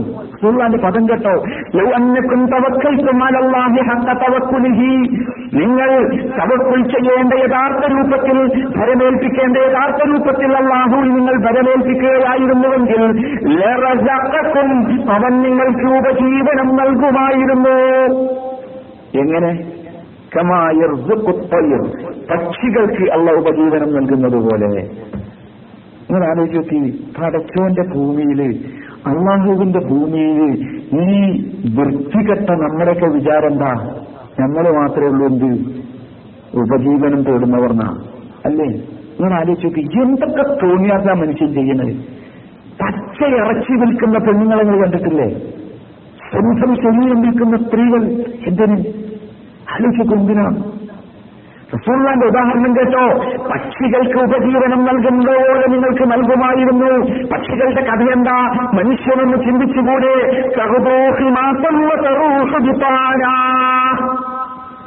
രാവിലെ പക്ഷിക്കൂട്ടിൽ നിന്ന് പക്ഷി പുറത്തേക്ക് പോകുന്നത് വയറത്തിക്കൊണ്ടാണ്. വൈകിട്ട് പക്ഷിക്കൂട്ടിലേക്ക് പക്ഷി തിരിച്ചു വരുന്നതോ വിപാന വയറു നിറഞ്ഞിട്ടാണ്. എന്നിട്ടോ എന്താ കാര്യം? ഈ പക്ഷിയുടെ മനസ്സിലുള്ള തവക്കുലിന്റെ ശക്തി നമുക്ക് നഷ്ടപ്പെട്ടു പോയി. ഒരു സാധാരണ ജീവിക്ക് റബ്ബ് നൽകി നിങ്ങൾ ആലോചിക്കി. ആ സാധാരണ ജീവിയായ പക്ഷിയുടെ മനസ്സിലുള്ള, പക്ഷിയുടെ ഹൃദയത്തിലുള്ള തവക്കുൽ നമുക്കുണ്ടായിരുന്നുവെങ്കിൽ എന്താണ് പക്ഷിയുടെ ഉദാഹരണത്തിലൂടെ അല്ലാഹു നബി സല്ലല്ലാഹു അലൈഹി വസല്ലം നമുക്ക് പഠിപ്പിച്ചു തരുന്നത്? പക്ഷി എന്താ ചെയ്യുന്നത്? പക്ഷിക്കൂട്ടിലിരിക്കുകയല്ല. അതാണ് ഒന്നാമത്തെ പാഠം. പക്ഷി എന്ത് ചെയ്യുന്നു? പക്ഷിയെ തന്റെ കുഞ്ഞുക്കും പേര് പക്ഷി പറക്കുന്നു, അല്ലെ? പക്ഷേ പക്ഷിക്ക് ഓടരാതിയില്ല, വെപ്രാളമില്ല, വേഗാറില്ല. പക്ഷി ഒരിക്കലും പലിശ വാങ്ങിയിട്ടില്ല, പലിശ കൊടുത്തിട്ടില്ല. പക്ഷി വഞ്ചിച്ചിട്ടില്ല, കളവ് നടത്തിയിട്ടില്ല. പക്ഷി കളവ് പറഞ്ഞ് ഒന്നും വാങ്ങിയിട്ടില്ല. പക്ഷേ പക്ഷികൾ വിശന്ന് ചത്തിട്ടില്ല. ഉണ്ടോ? ഇല്ല. എവിടെയെങ്കിലും പറയുന്നത് വിശന്നിട്ട് പക്ഷികൾ മരിച്ചുപോയ കഥ ഇല്ല. മനുഷ്യനോ പട്ടിണി മരണം എത്ര നമ്മൾ കേൾക്കണേ. പട്ടിണി മരം ഉണ്ടാകുന്ന മനുഷ്യനെന്താ വിചാരിക്കണേ? എത്ര ക്രൂരനാണ് റബ്ബെന്നാണ് പറയുന്നത്, അല്ലേ? എത്ര ക്രൂരനാണ് മനുഷ്യനെന്നാ പറയേണ്ടത്. റബ്ബിന്റെ ഭൂമുഖത്ത് പട്ടിണി കൊണ്ട് മരിക്കുന്നവൻ മനുഷ്യൻ മാത്രമാണ്. എന്താ കാരണം അറിയോ? ഈ പക്ഷിയുടെയും മൃഗങ്ങളുടെയും ജന്തുക്കളുടെയും മനസ്സിലുള്ള, ഹൃദയത്തിലുള്ള തവക്കുലിന്റെ ഒരു ചെറിയ ശതമാനം പോലും മനുഷ്യനില്ല. അതാണ് കാര്യം, അല്ലേ? അതുകൊണ്ടല്ലേ പട്ടിണി മാറാൻ എന്താ വഴി? ഈ കുടുംബാസൂത്രണം, അല്ലേ? പട്ടിണി മാറാൻ ആ കുടുംബാസൂത്രണം നടത്തിയത്. ജനസംഖ്യ കുറച്ചെങ്കിലേ എന്തുണ്ടാവുള്ളൂ, ജനസംഖ്യ കുറച്ചെങ്കിലേ പട്ടിണി മാറുകയുള്ളൂ എന്ന വിഭ്രമല്ലേ, അല്ലേ? ഈ പക്ഷികളെ ഏറ്റവും കുറഞ്ഞ് ചുരുങ്ങിയത് പക്ഷികളെങ്കിലും കണ്ടു പഠിക്കാൻ ബുദ്ധിയുള്ള മനുഷ്യന് സാധിച്ചില്ലല്ലോ. ഞാൻ ഈ കരുതി പറയണ്ടല്ലോ, നമുക്ക് മനസ്സിലാവുമല്ലോ. ഉദാഹരണം, എത്രയാ പെറ്റുവരികൾ, അല്ലേ? എത്രയാ പെറ്റുവരികൾ. കേട്ടോ, ഞങ്ങളൊരു പട്ടി എവിടെയെങ്കിലും പട്ടിയെ കൊണ്ട് ചത്തത് ഇല്ല. മനുഷ്യൻ പട്ടിണി കൊണ്ട് ചാവുന്നു. എന്താ കാരണം? ഈ ഒരു ശാന്തമായി നിങ്ങളും ചിന്തിച്ചു നോക്കൂ സഹോദരങ്ങളെ, അല്ലേ? അപ്പൊ സഹോദരങ്ങളെ, ഈ പക്ഷി രണ്ടാമത് നിങ്ങൾ നോക്കൂ. പക്ഷിയെക്കുറിച്ച് റസൂലുള്ള ഉപമിച്ചതിലുള്ളത് രണ്ടാമത്തത് അൽ ഇഅ്തിമാദു അലൽ അസ്ബാബ്. ഒരിക്കലും റൂമിലിരുന്ന് റബ്ബേ അല്ലാഹുമ്മ ർസുഖ്നീ എന്ന് പറഞ്ഞാൽ റിസ്ക് കിട്ടൂല. അതിന്റെ കാരണങ്ങൾ അന്വേഷിക്കണം. കച്ചവടം ചെയ്യണം, മാർക്കറ്റിലേക്ക് പോകണം, കച്ചവടം ചെയ്യണം, ജോലി ചെയ്യണം, തൊഴിൽ ചെയ്യണം. ഇതാണ് സഹോദരങ്ങളെ അല്ലാഹു നമ്മെ പഠിപ്പിക്കുന്നത്. വമൻ യതവക്കൽ അലല്ലാഹ് ഫഇന്നല്ലാഹ അസീസുൻ ഹകീം. ഈ രൂപത്തിൽ അല്ലാഹുവിൽ തവക്കുൽ നടത്തിയാൽ മനുഷ്യൻ മനസ്സിലാക്കേണ്ടത് അല്ലാഹു അസീസാണ്, ഹകീമാണ്, അല്ലാഹു പ്രതാപശാലിയാണ്, അല്ലാഹു തത്വജ്ഞാനിയാണ്. റബ്ബ് തരും, റബ്ബ് നൽകും. ഒരു സംശയവും ആർക്കും ഉണ്ടാകേണ്ടതില്ല. അപ്പൊ അത് നമ്മൾ മനസ്സിലാക്കുക. അതിന് നമ്മൾ എന്ത് വേണം? അല്ലാഹുവിൽ ഈ രൂപത്തിൽ തവക്കുൽ ചെയ്യാനുള്ള ഒരു മാനസികാവസ്ഥയിലേക്ക് നാം എത്തണം. നിങ്ങൾ ചിന്തിച്ചു നോക്കൂ, മുസ്ലിമിന്റെ ജീവിതത്തിൽ എല്ലാ സ്ഥലത്തും അനിവാര്യമായി ഉണ്ടാക്കേണ്ട ഒന്നാണ് തവക്കുൽ. ഒന്നാമതായി മുസ്ലിമിന്റെ ഒന്നാമത്തെ പ്രവർത്തനമാണ് ഇബാദത്തിൽ. ആ ഇബാദത്തിൽ തവക്കുൽ വേണം. ഫഅബ്ദുഹു, നീ അവനെ ആരാധിക്കണം. തവക്കൽ അലൈഹി, എന്നിട്ട് തവക്കുൽ ചെയ്യണം. റസൂലിനോട് കൽപ്പിക്കുകയാണ്, വത്തബിഅ മാ യുഹാ ഇലൈക മിൻ റബ്ബിക്, നിനക്ക് വഹ്യ് നൽകപ്പെട്ടതിനെ നീ പിന്തുടരണം. ഇന്നല്ലാഹ കാന ബിമാ തഅമലൂന ഖബീറാ, നിങ്ങൾ പ്രവർത്തിക്കുന്നതിനെ കുറിച്ച് അല്ലാഹു സൂക്ഷ്മമായി അറിയുന്നവനാണ്. എന്നിട്ട് പറയുന്നു, വതവക്കൽ അലല്ലാഹ് വകഫാ ബില്ലാഹി വകീലാ, നിങ്ങൾ പ്രവർത്തിക്കുമ്പോൾ എന്ത് വേണം? തവക്കുൽ ചെയ്യണം. തവക്കുൽ ചെയ്യണം. ഇബാദത്തിൽ തവക്കുൽ ഉണ്ടാകണം. ഒന്ന്. രണ്ട്, ഇബാദത്ത് കഴിഞ്ഞാൽ വിശ്വാസിയുടെ ജീവിതത്തിൽ ഏറ്റവും പ്രധാനപ്പെട്ട പ്രവർത്തനം ദഅവത്താണ്, പ്രബോധനം, അല്ലേ? ഏറ്റവും പ്രധാനപ്പെട്ട പ്രവർത്തനമാണ്. ഇബാദത്ത് കഴിഞ്ഞാൽ ഏറ്റവും പ്രധാനപ്പെട്ട പ്രവർത്തനം പ്രബോധനമാണ്, ദഅവത്ത്.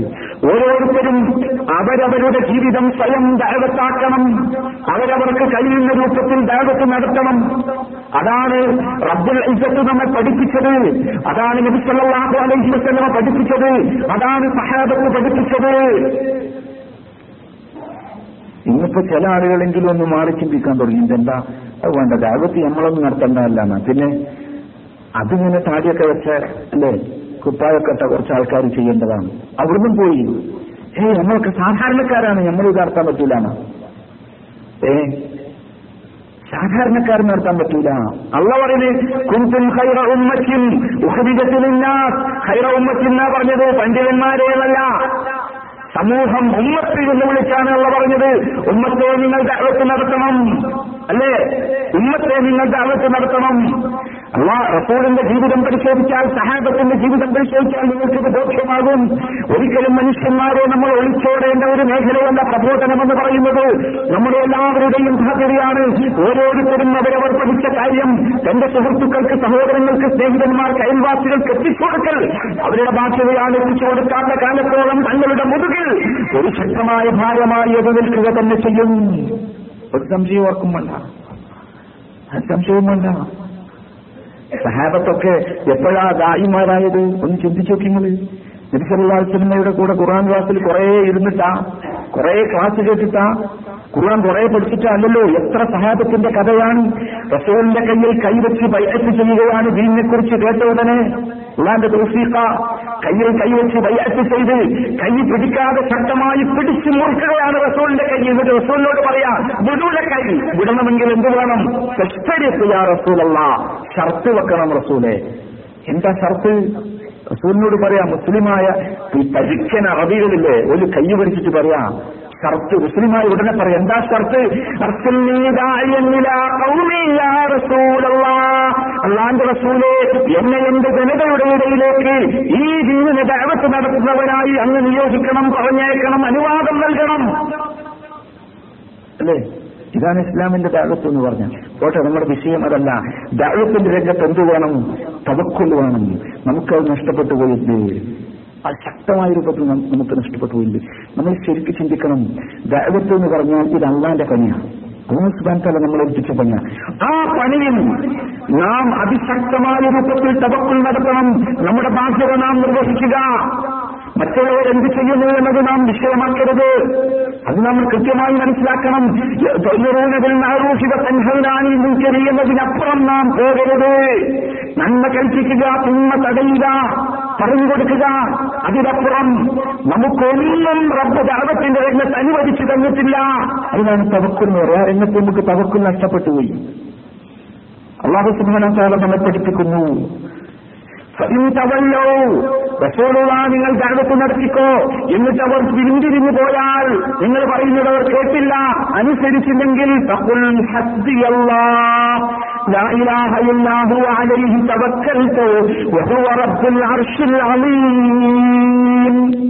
ഒരാൾ പോയാൽ എന്ത് പറയണം? ഒരാൾ പിന്തിരിഞ്ഞു പോയി, നമ്മൾ പറഞ്ഞത് കേട്ടില്ല, നമ്മളെ പരിഹസിച്ചു, നമ്മളെ കൂക്കി കളിയാക്കി തോന്നിയാസം പറഞ്ഞു, നമ്മളെന്താ പറയേണ്ടത്? നമ്മൾ പറയണം ഹസ്ബിയല്ലാഹ്. റസൂലിനോട് പഠിപ്പിക്കാം. അവർ പിന്തിരിഞ്ഞു പോയാൽ തഖുൽ നബിയെ അങ്ങ് പറയേണ്ടത് ഹസ്ബിയല്ലാഹ്, എനിക്കല്ലാഹു മതി, ലാ ഇലാഹ ഇല്ലല്ലാഹു അലൈഹി തവക്കൽതു വഹുവ റബ്ബുൽ അർശിൽ അലീം. അല്ലാഹു അല്ലാതെ ഇലാഹില്ല, ആ ഇലാഹിൽ ഞാൻ തവക്കുലാക്കിയിരിക്കുന്നു, അവനാണ് മഹത്തായ സിംഹാസനത്തിന്റെ ഉടമ. അതാണ് പറയേണ്ടത്. അല്ലാതെ അതല്ലാത്ത ഒരു മാർഗം നാം സ്വീകരിക്കരുത് എന്ന് നാം മനസ്സിലാക്കണം. അതാണ് നൂഹ് നബി അലൈഹിസ്സലാം കുറേ കാലം പ്രബോധനം ചെയ്തില്ലേ. എന്നിട്ട് അവസാനം നൂഹ് നബി പറഞ്ഞൊരു വാക്കുണ്ട്, യാ ഖൗമി ഇൻ കാന കബുറ അലൈക്കും മഖാമീ വ തദ്കീരീ ബിആയാത്തില്ലാഹ്. എന്റെ സമുദായമേ, എത്ര കാലമായി ഞാൻ പറയുന്നില്ലേ, എത്ര കൊല്ലം, 950 കൊല്ലം, അല്ലേ? എന്റെ ഈ പണി, ഞാൻ ചെയ്യുന്ന ഈ പ്രവർത്തനം എത്ര കാലം? നമ്മൾ പെട്ടെന്ന് നിരാശരായ, അല്ലേ? നമുക്ക് പെട്ടെന്ന് നിരാശര പോവുകയാണ്, നിരാശ വരികയാണ്. അതുകൊണ്ടാണ് നമ്മൾ അല്ലാഹു നിശ്ചയിച്ചതിന്റെ അപ്പുറത്തേക്ക് പോകണത്. നിരാശ വരുന്നതുകൊണ്ടാണ് സംഭവിക്കുന്നത്. നൂഹ് നബി അലൈഹിസ്സലാം 950 കൊല്ലം പ്രബോധനം ചെയ്തിട്ട് അദ്ദേഹത്തിന് കിട്ടിയ ആളുടെ എണ്ണം നിങ്ങൾക്കറിയാലോ? ഒരു കപ്പലിൽ കയറാകുന്ന എണ്ണം. ഇബ്നു കസീർ റഹ്മത്തുള്ളാഹി അലൈഹി പറഞ്ഞത് മാക്സിമം 83 ആളുകളാണ്. എത്ര? ഒരു കൊല്ലം ഒരാളും കൂടി കിട്ടിയില്ല. ആ അവസ്ഥയിൽ അദ്ദേഹം പറയുകയാണ്, എന്റെ സമുദായമേ, ഞാൻ ഈ ചെയ്യുന്ന പണി നിങ്ങൾക്കൊരു പ്രയാസകരമായോ? അല്ലാഹുവിന്റെ ആയത്തുകളെ കുറിച്ച് ഞാൻ ഓർമ്മിപ്പിക്കുന്നു എന്നത് നിങ്ങൾക്ക് ബുദ്ധിമുട്ടായെങ്കിൽ നിങ്ങൾ മനസ്സിലാക്കണം, ഞാനിതാ നിന്നിൽ തവക്കുലാക്കുന്നു.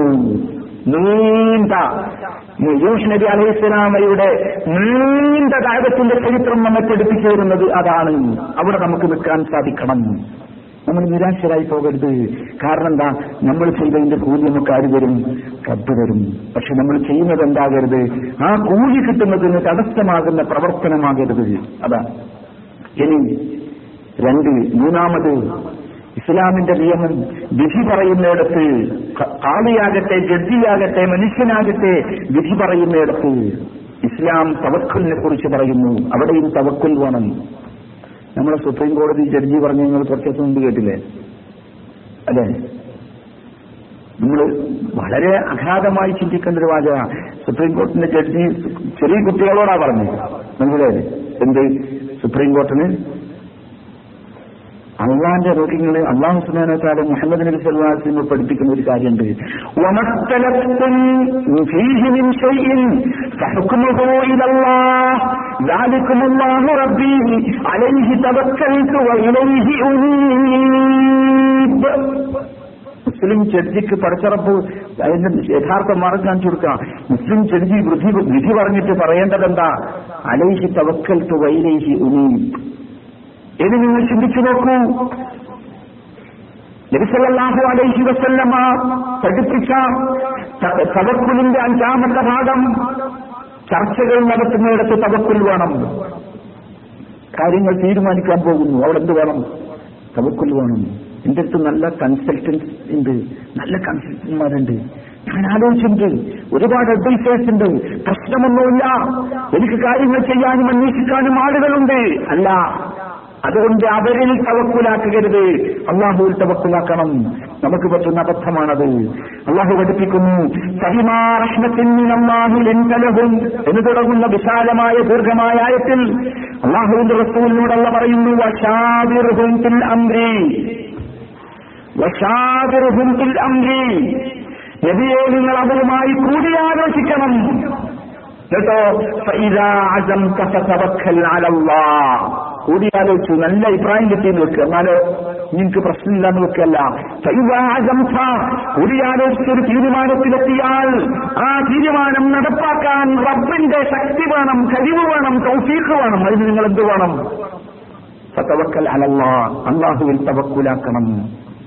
എല്ലാ സ്ഥലത്തും, റിസ്ഖിന്റെ സ്ഥലത്ത്, നാം ജോലി അന്വേഷിക്കുന്നിടത്ത്, ജീവിത വിഭവം അന്വേഷിക്കുന്നിടത്ത് അല്ലാഹു തവക്കുലിനെ കുറിച്ച് ശക്തമായ ബോധം നമുക്കുണ്ടാകണം.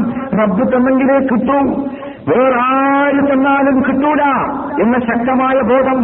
ഫമാ ഊതീതും മിൻ ശൈഇൻ ഫമതാഉൽ ഹയാത്തിദ് ദുനിയാ വമാ ഇൻദല്ലാഹി ഖൈറുൻ വഅബ്ഖാ ലില്ലദീന ആമനൂ വഅലാ റബ്ബിഹിം യതവക്കലൂൻ. ദുനിയാവിൽ നിന്ന് വന്നതും കിട്ടുന്നുവെങ്കിൽ അത് ദുനിയാവിലെ വിഭവമാണ് എന്ന് നിങ്ങൾ കരുതുക. അള്ളാഹുവിന്റെ പക്കലുള്ളതാണ് ഏറ്റവും ഉത്തമവും എന്നൊന്നും അവശേഷിക്കുന്നതും. എന്നിട്ട് പറഞ്ഞു, വഅലാ റബ്ബിഹിം യതവക്കലൂൻ. റിസ്ക് തേടുന്ന ആളുകളുടെ സ്വഭാവം, അവർ അള്ളാഹുവിൽ പരമേൽപ്പിക്കുന്നവരാണ്, അള്ളാഹുവിൽ മാത്രം പരമേൽപ്പിക്കുന്നവരാണ്. ഒരുപാട് സ്ഥലത്ത് അല്ലാഹു ആ കാര്യം വിശദീകരിച്ചു. പ്രത്യേകിച്ച് റിസ്കിനെ കുറിച്ച് പറയുന്നിടത്ത് ഒരുപാട് സ്ഥലത്ത് ആ കാര്യം വിശദീകരിച്ചു. കരാറുകൾ എഴുതുന്നിടത്ത്, കോൺട്രാക്റ്റുകൾ എഴുതുന്നിടത്ത്, അല്ലേ? ഈ സ്റ്റാമ്പ് പേപ്പറിലൊക്കെയാണ് മനുഷ്യൻ തവക്കുലാക്കുന്നത്. നിങ്ങളെ വക്കീൽമാരൊക്കെ നമ്മൾ ഉദ്ദേശിക്കലോ തന്നെയാണ് ആണല്ലോ. 50 റുപ്യന്റെ സ്റ്റാമ്പ് പേപ്പറിലെങ്കിലും ഉണ്ടാക്കണം, എഴുതണം, അല്ലെങ്കിൽ ആ കോൺട്രാക്റ്റിന് വിലല്ല എന്നാണ്. എന്നാൽ മുസ്ലിമിന്റെ കോൺട്രാക്ടിന്റെ വില സഹോദര തവക്കുലിലാണ്, തവക്കുലിലാണ്. യാക്കൂബ് അലൈഹിസ്സലാം യൂസഫ് ഇബ്നബിനെ സഹോദരന്മാരുടെ കൂടെ പറഞ്ഞേക്കുന്ന ഒരു രംഗം ഖുർആനിൽ പറയുന്നുണ്ട്.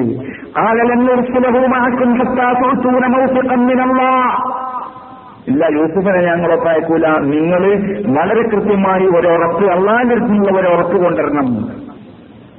എന്താ ഉറപ്പുള്ള സ്ഥലത്തുന്ന നീതി നിങ്ങൾ തിരിച്ചു വരുമ്പോൾ യൂസുഫിനും കൊണ്ടുവരുന്നുള്ള ഉറപ്പ് കിട്ടണം. ഇല്ല അയ്യപ്പിക്കും നിങ്ങൾക്കെല്ലാവർക്കും ഒരാപത്ത് വലയം ചെയ്തെങ്കിലല്ലാതെ യൂസുഫിന് മാത്രം ഒരാപത്ത് വെക്കാത്ത അവസ്ഥ നിങ്ങൾ എനിക്ക് ഉറപ്പ് തരണം.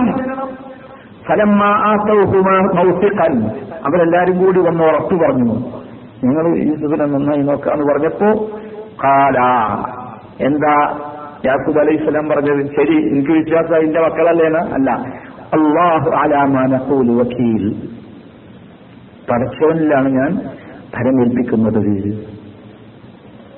പടച്ചവനിലാണ് ഞാൻ ഭരമേൽപ്പിക്കുന്നത്. നിങ്ങൾ നോക്കി ആ യാക്കൂബ് അലൈഹി സ്വലാം എന്ന പ്രായമായ വാപ്പ ചെയ്യുന്ന പണികൾ കേട്ടില്ലേ? മക്കളെ വിളിച്ച് ഉപദേശിക്കുക, യാ ബനിയ ലാ തദ്ഖുലൂ മിൻ ബാബിൻ വാഹിദിൻ വദ്ഖുലൂ മിൻ അബ്വാബിൻ മുതഫർരിഖ എന്നിങ്ങനെ പറയാണ്. ഓരോ സംഗതിയും പറഞ്ഞു കൊടുക്കുക, മക്കളെ നിങ്ങൾ ഇങ്ങനെ പോകണം, നിങ്ങൾ പല പല വാതിലുകളിലൂടെ കടക്കണം, നിങ്ങൾ ഇന്ന കാര്യങ്ങളൊക്കെ ചെയ്യണം എന്ന് പറഞ്ഞിട്ട് പറഞ്ഞു. അലൈഹി തവക്കൽ ഞാനിതാ റബ്ബിനെ ഭരമേൽപ്പിക്കുകയാണ്.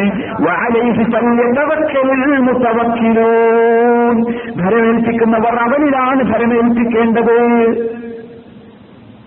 ഇനി നിങ്ങൾ നോക്കി, നബി സല്ലല്ലാഹു അലൈഹി വസല്ലം ആരാ? നമുക്കറിയാലോ ആരാന്ന്, ഞാൻ വിശദീകരിക്കണ്ടല്ലോ.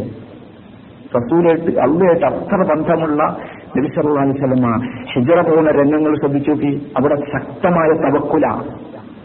ഹിജ്റ പോകുന്ന രംഗം വല്ലദീന ഹാജറൂ ഫില്ലാഹി മിൻ ബഅദി മാ ലുലിമു ലനബുദ്ദി അന്നഹും ഫിദ്ദുനിയാ ഹസന ولأجر الآخرة أكبر لو كانوا يعلمون الذين صبروا على ربهم يتوكلون. ജീവിതത്തിൽ സമ്പാദിച്ചത് മുഴുവൻ ദീനിനു വേണ്ടി സ്വതന്ത്രമായി മുസ്ലിമായി ജീവിക്കാൻ സൗകര്യമില്ലാത്തതിന്റെ പേരിൽ മക്കയിൽ ഉപേക്ഷിച്ച് മദീനയിലേക്ക് പാലായനം ചെയ്ത സമൂഹത്തെക്കുറിച്ച് റബ്ബ് പഠിപ്പിക്കുകയാണ്. അല്ലദീന സബറൂ വഅലാ റബ്ബിഹിം യതവക്കലൂൻ. അവരുടെ ക്ഷമയുടെ ശക്തിയാ, നമുക്കൊന്നും കഴിയില്ല. ഞങ്ങൾ ദീനാണ് പോട്ടെ എന്നതൊക്കെയാണ് അല്ലേ, ദീനാണ് പോട്ടെ, എന്ത് ദീൻ, നമുക്ക് നാളെ നിസ്കരിക്കാം, ഇന്ന് നിസ്കരിച്ചാൽ എന്താവും? കച്ചവടം പോകും അല്ലേ, അങ്ങനെ നമ്മൾ കരുതുക. സാരല്ല, അച്ചക്കണ് ചെയ്യുമ്പോൾ ശരിയാവുന്ന പലിശ വാങ്ങുന്നവര് പറയാനുള്ളത് ന്യായം പിടിച്ചു നിൽക്കാൻ കഴിയില്ല. തവക്കുലില്ലാത്തതിന്റെ പേരിൽ സംഭവിച്ചതാണ് സഹോദരങ്ങളെ. ആ തവക്കുലുണ്ടെങ്കിലൊക്കെ നിങ്ങൾ ആലോചിച്ച് നോക്കൂ. അബൂബക്കർ ഹിജ്റ പോയ സമയത്ത് നബിയും അബൂബക്കർ റളിയല്ലാഹു അൻഹു ഗുഹയിൽ ഒളിച്ച സന്ദർഭം അല്ലേ? ഇത് അഖ്റജഹു അല്ലദീന കഫറൂ സാനിയ ഇസ്നൈനി ഇദ്ഹുമാ ഫിൽ ഗാർ യഖൂലു ലി സാഹിബിഹി ലാ തഹ്സൻ ഇന്നല്ലാഹ മഅനാ. ആ തവക്കുലിന്റെ ശക്തി നിങ്ങൾ ആലോചിച്ച് നോക്കൂ എത്രയാണ്. ഒരുപാട് തവക്കലിന്റെ ചരിത്രം നമുക്ക് പറയാനുണ്ട്, നല്ല ശക്തിയുള്ള തവക്കൽ. രണ്ടാളും ഇങ്ങനെ അവിടെ ഇരിക്കുമ്പോ അതാ ശത്രുക്കൾ ഇങ്ങനെ തെരഞ്ഞു നടക്കുകയാണ്. അപ്പം പിന്നെ അബൂബക്കർ സിദ്ദീഖ് റളിയല്ലാഹു അൻഹു പേടിയാണ്. പേടിയാണ് സമയത്ത് നബിനെ ഇങ്ങനെ തോണ്ടുമ്പോ നബി പറയണെന്ത, ഇന്നല്ലാഹ മഅനാ, ഇന്നല്ലാഹ മഅനാ, നമ്മൾ ആരൊക്കെ ഏൽപ്പിച്ചത്? നമ്മൾ ഈ നാട്ടിലുള്ളവരും വക്കീലിനല്ലല്ലോ ഏൽപ്പിച്ചത്, ഇന്നല്ലാഹ മഅനാ, അല്ലാഹുവിനെയാണ് നമ്മൾ ഏൽപ്പിച്ചത്. ഓരോ സംഗതികളും കോൺട്രാക്റ്റുകൾ ഇനി നിങ്ങളാക്കൊരു പച്ചയായി ദുനിയാവിലെ ഒരു കോൺട്രാക്ട് എന്ന് വെക്കുക, കരാം, ഒരു ബന്ധമില്ലാത്ത. അതിൽ പോലും നമുക്ക് വേണ്ടത് സഹോദര അല്ലാഹു സുബ്ഹാനഹു വ തആലയിൽ തവക്കുൽ ചെയ്യാൻ. അതിന്റെ അവസാനമൊക്കെ നമുക്ക് പറയേണ്ടത് വല്ലാഹു അലാ മാ നഖൂലു വകീൽ. അത് നമുക്ക് മുസാ നബി അലൈഹിസ്സലാമിന്റെ കഥയിൽ കാണാം. മുസാ നബി അലൈഹിസ്സലാം കല്യാണം കഴിക്കാൻ വേണ്ടി പോകുന്ന സമയത്തുള്ള സംഭവം നിങ്ങൾക്ക് ഓർമ്മ ഉണ്ടല്ലോ. ആ കരാറിൽ ഏർപ്പെടുന്ന സമയത്ത് അവസാനം അദ്ദേഹം പറയുന്നത് ഫലാ ഉദ്വാന അലയ്യ വല്ലാഹു അലാ മാ നഖൂലു വകീൽ, അള്ളാഹുവിനെ ഭരമേൽപ്പിക്കുന്നു. ഇങ്ങനെ സഹോദരന്മാരെ, അല്ലാഹു സുബ്ഹാനഹു വ തആലയിൽ ഭരമേൽപ്പിച്ചുകൊണ്ടുള്ള ശക്തമായ അവസ്ഥ അതാണ് നമുക്ക് വേണ്ടത്. അതാണ് നാം നേടിയെടുക്കേണ്ട ഏറ്റവും പ്രധാനപ്പെട്ട കാര്യം. അത് നമ്മൾ നഷ്ടപ്പെടുത്തരുത്. എല്ലാ സന്ദർഭങ്ങളിലും അല്ലാഹു സുബ്ഹാനഹു തആല എല്ലാ സ്ഥലത്തും നമുക്കത് പഠിപ്പിച്ചു തരുന്നുണ്ട്. ആ തവക്കുലിന്റെ ശക്തിയും രൂപവും അത് നാം കൃത്യമായി മനസ്സിലാക്കണം. എത്രയെത്ര സംഭവങ്ങൾ ആ തവക്കുലിന്റെ ശക്തി കാണിക്കുന്ന ഒരുപാട് സംഭവങ്ങൾ സഹോദരങ്ങളെ നമുക്ക് കാണാൻ സാധിക്കും. അന്ന് നമ്മൾ എന്ത് ചെയ്യണമെന്ന് വെച്ചാൽ, ഒന്നാമതായി ഈ തവക്കുൽ നമ്മളെ മനസ്സിലേക്ക് കയറണമെങ്കിൽ ഒന്നാമതായി നാം ചെയ്യേണ്ടത് റബ്ബിനെ കുറിച്ച് നമ്മൾ മനസ്സിലാക്കണം. അള്ളാഹുവിനെയും അള്ളാഹുവിന്റെ സിഫാത്തുകളെയും നമ്മൾ മനസ്സിലാക്കണം. അള്ളാഹിനെ മനസ്സിലാക്കാത്തതുകൊണ്ടാണ്, അള്ളാഹുവിൽ നമുക്ക് ആത്മവിശ്വാസം കിട്ടാത്തത് എന്തുകൊണ്ടാണ്, അള്ളാഹുവിനെ നമുക്ക് മനസ്സിലാക്കാൻ സാധിക്കാത്തതുകൊണ്ടാണ്. അതെങ്ങനെ മനസ്സിലാക്കണം, എങ്ങനെയാണ് അള്ളാഹുവിനെ മനസ്സിലാക്കേണ്ടത്, തവക്കുൽ നമുക്ക് കിട്ടാവുന്ന രൂപത്തിൽ അള്ളാഹുവിനെ എങ്ങനെ മനസ്സിലാക്കണം, അതാണ് നമ്മുടെ ഏറ്റവും പ്രധാനമായി നമ്മുടെ ഈ വിഷയത്തിൽ ചിന്തിക്കേണ്ട കാര്യം. അങ്ങനെ മനസ്സിലാക്കിയ നമുക്ക് മുമ്പ് കഴിഞ്ഞുപോയ സഹാബത്തിന്റെയും താബിഈകളുടെയും ഒക്കെ ചരിത്രം ഹദീസ് ഗ്രന്ഥങ്ങളിൽ ശക്തമായി കാണാം. അത് വല്ലാത്ത ചരിത്രമാണ്. ആ ചരിത്രം കേൾക്കുമ്പോൾ മാത്രമേ യഥാർത്ഥത്തിൽ പലപ്പോഴും നമുക്ക് തോന്നിപ്പോവും, പലതും കേട്ടാൽ ഇതൊന്നും ശരിയാവില്ല എന്ന് തോന്നിപ്പോകുന്ന അത്ര ശക്തിയുള്ളതാ ചരിത്രം.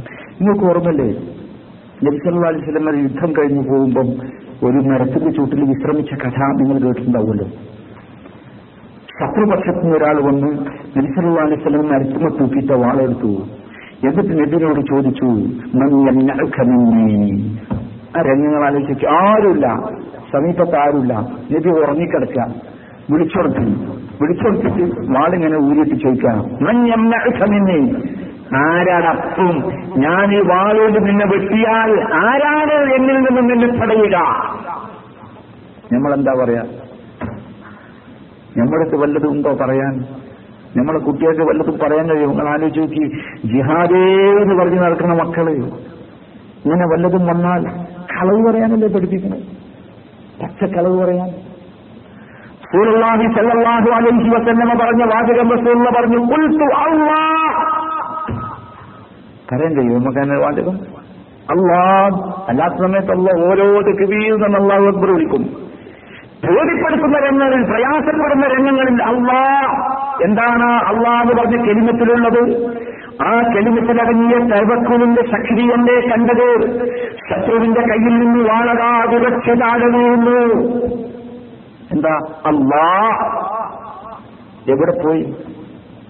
നമുക്കൊന്നും ഒരു അങ്ങനത്തെ ഒരു അള്ള പറയാൻ, ആ രൂപത്തിൽ ഒരു അള്ള പറയാൻ, നമ്മൾ അല്ലാഹ്ന്ന് വിളിക്കും, പല സമയത്തും വിളിക്കും. പക്ഷേ ആ അല്ലാഹ് എന്ന് വിളിക്കുമ്പോഴും നമ്മുടെ മനസ്സ് ഭൗതികമായ വിഷയങ്ങളിലും കാര്യകാരണങ്ങളിലുമാണ് ഒതുങ്ങി നിൽക്കുന്നത്.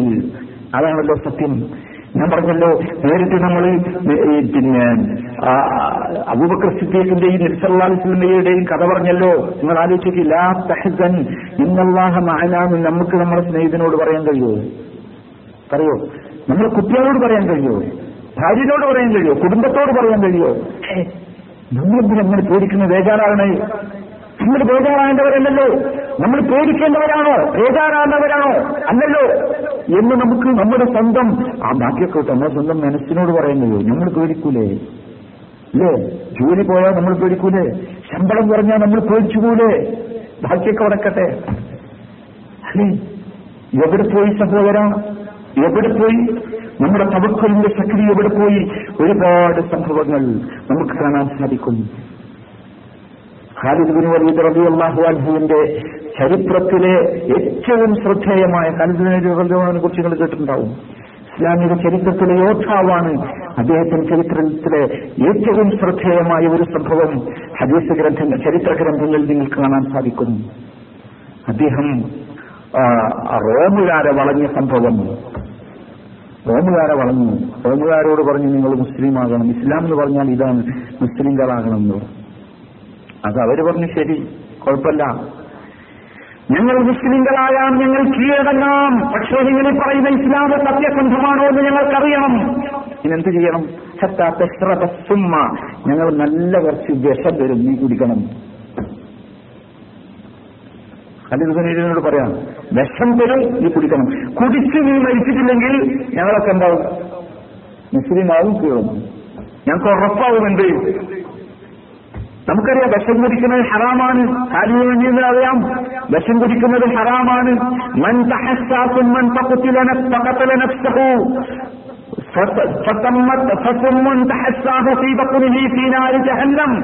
ഖാലിദൻ മുഖല്ലദൻ ഫീഹാ അബദാ.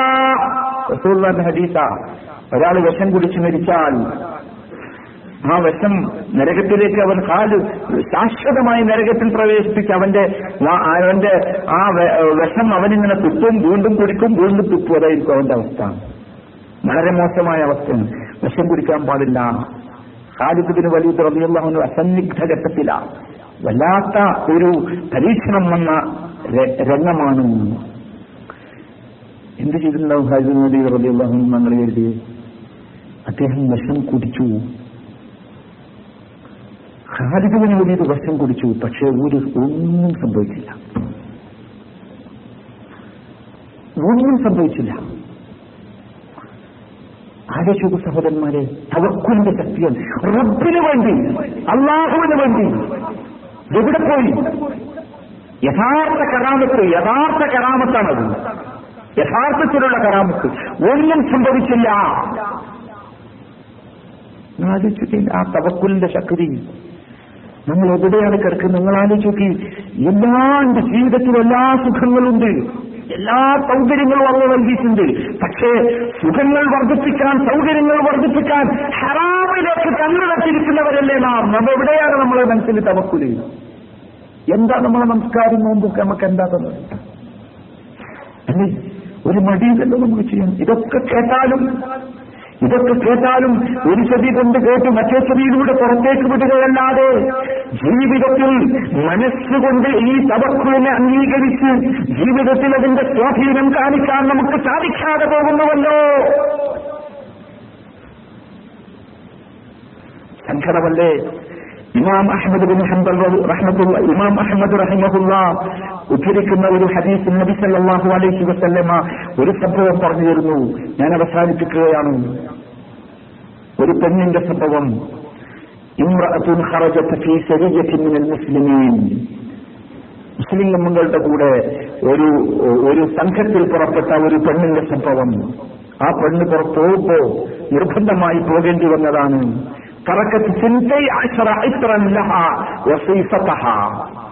അവള് ഈ സംഘത്തിന്റെ കൂടെ നബിയെ ഏൽപ്പിച്ച ഒരു ദൗത്യ നിർവഹണത്തിന് വേണ്ടി പോവുകയാണ്.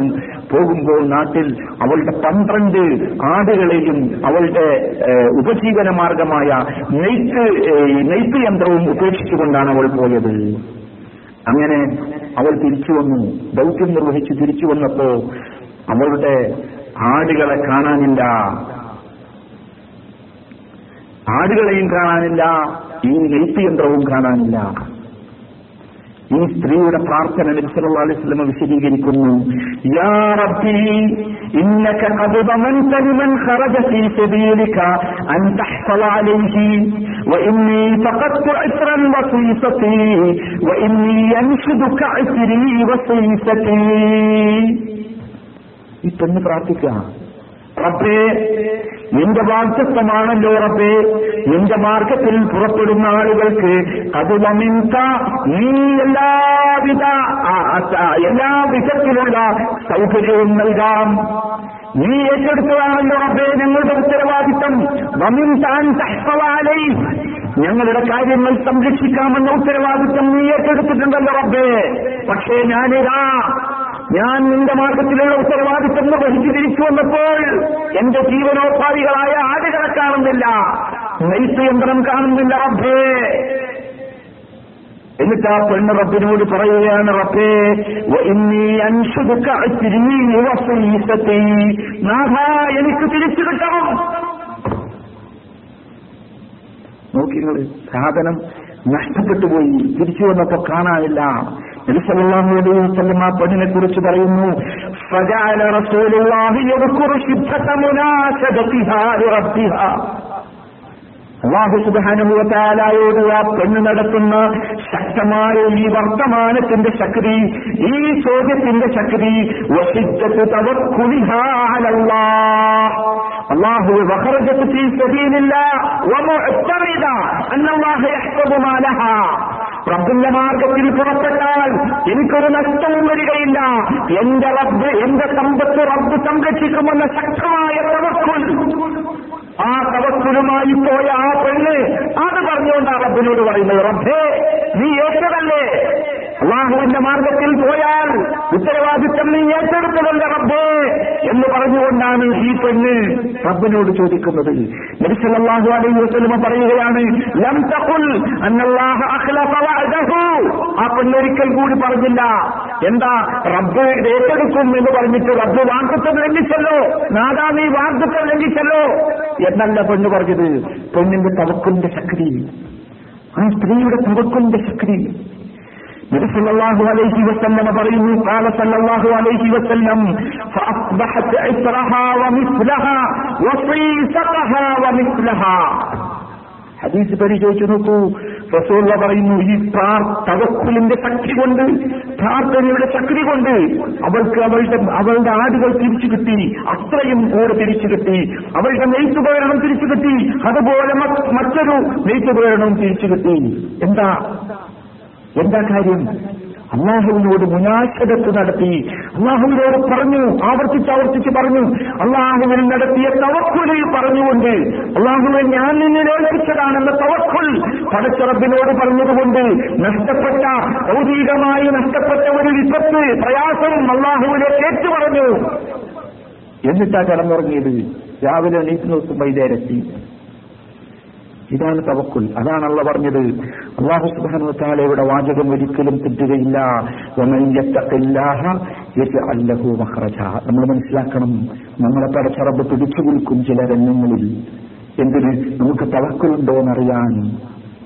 നമ്മൾ കളവ് നടത്തുമോ, വഞ്ചന നടത്തുമോ, കൃത്രിമം കാണിക്കുമോ, പലിശ വാങ്ങുമോ, പലിശ കൊടുക്കുമോ, ഇത് പരിശോധിക്കാൻ വേണ്ടി റബ്ബ് പിടിച്ചു കുലുക്കും.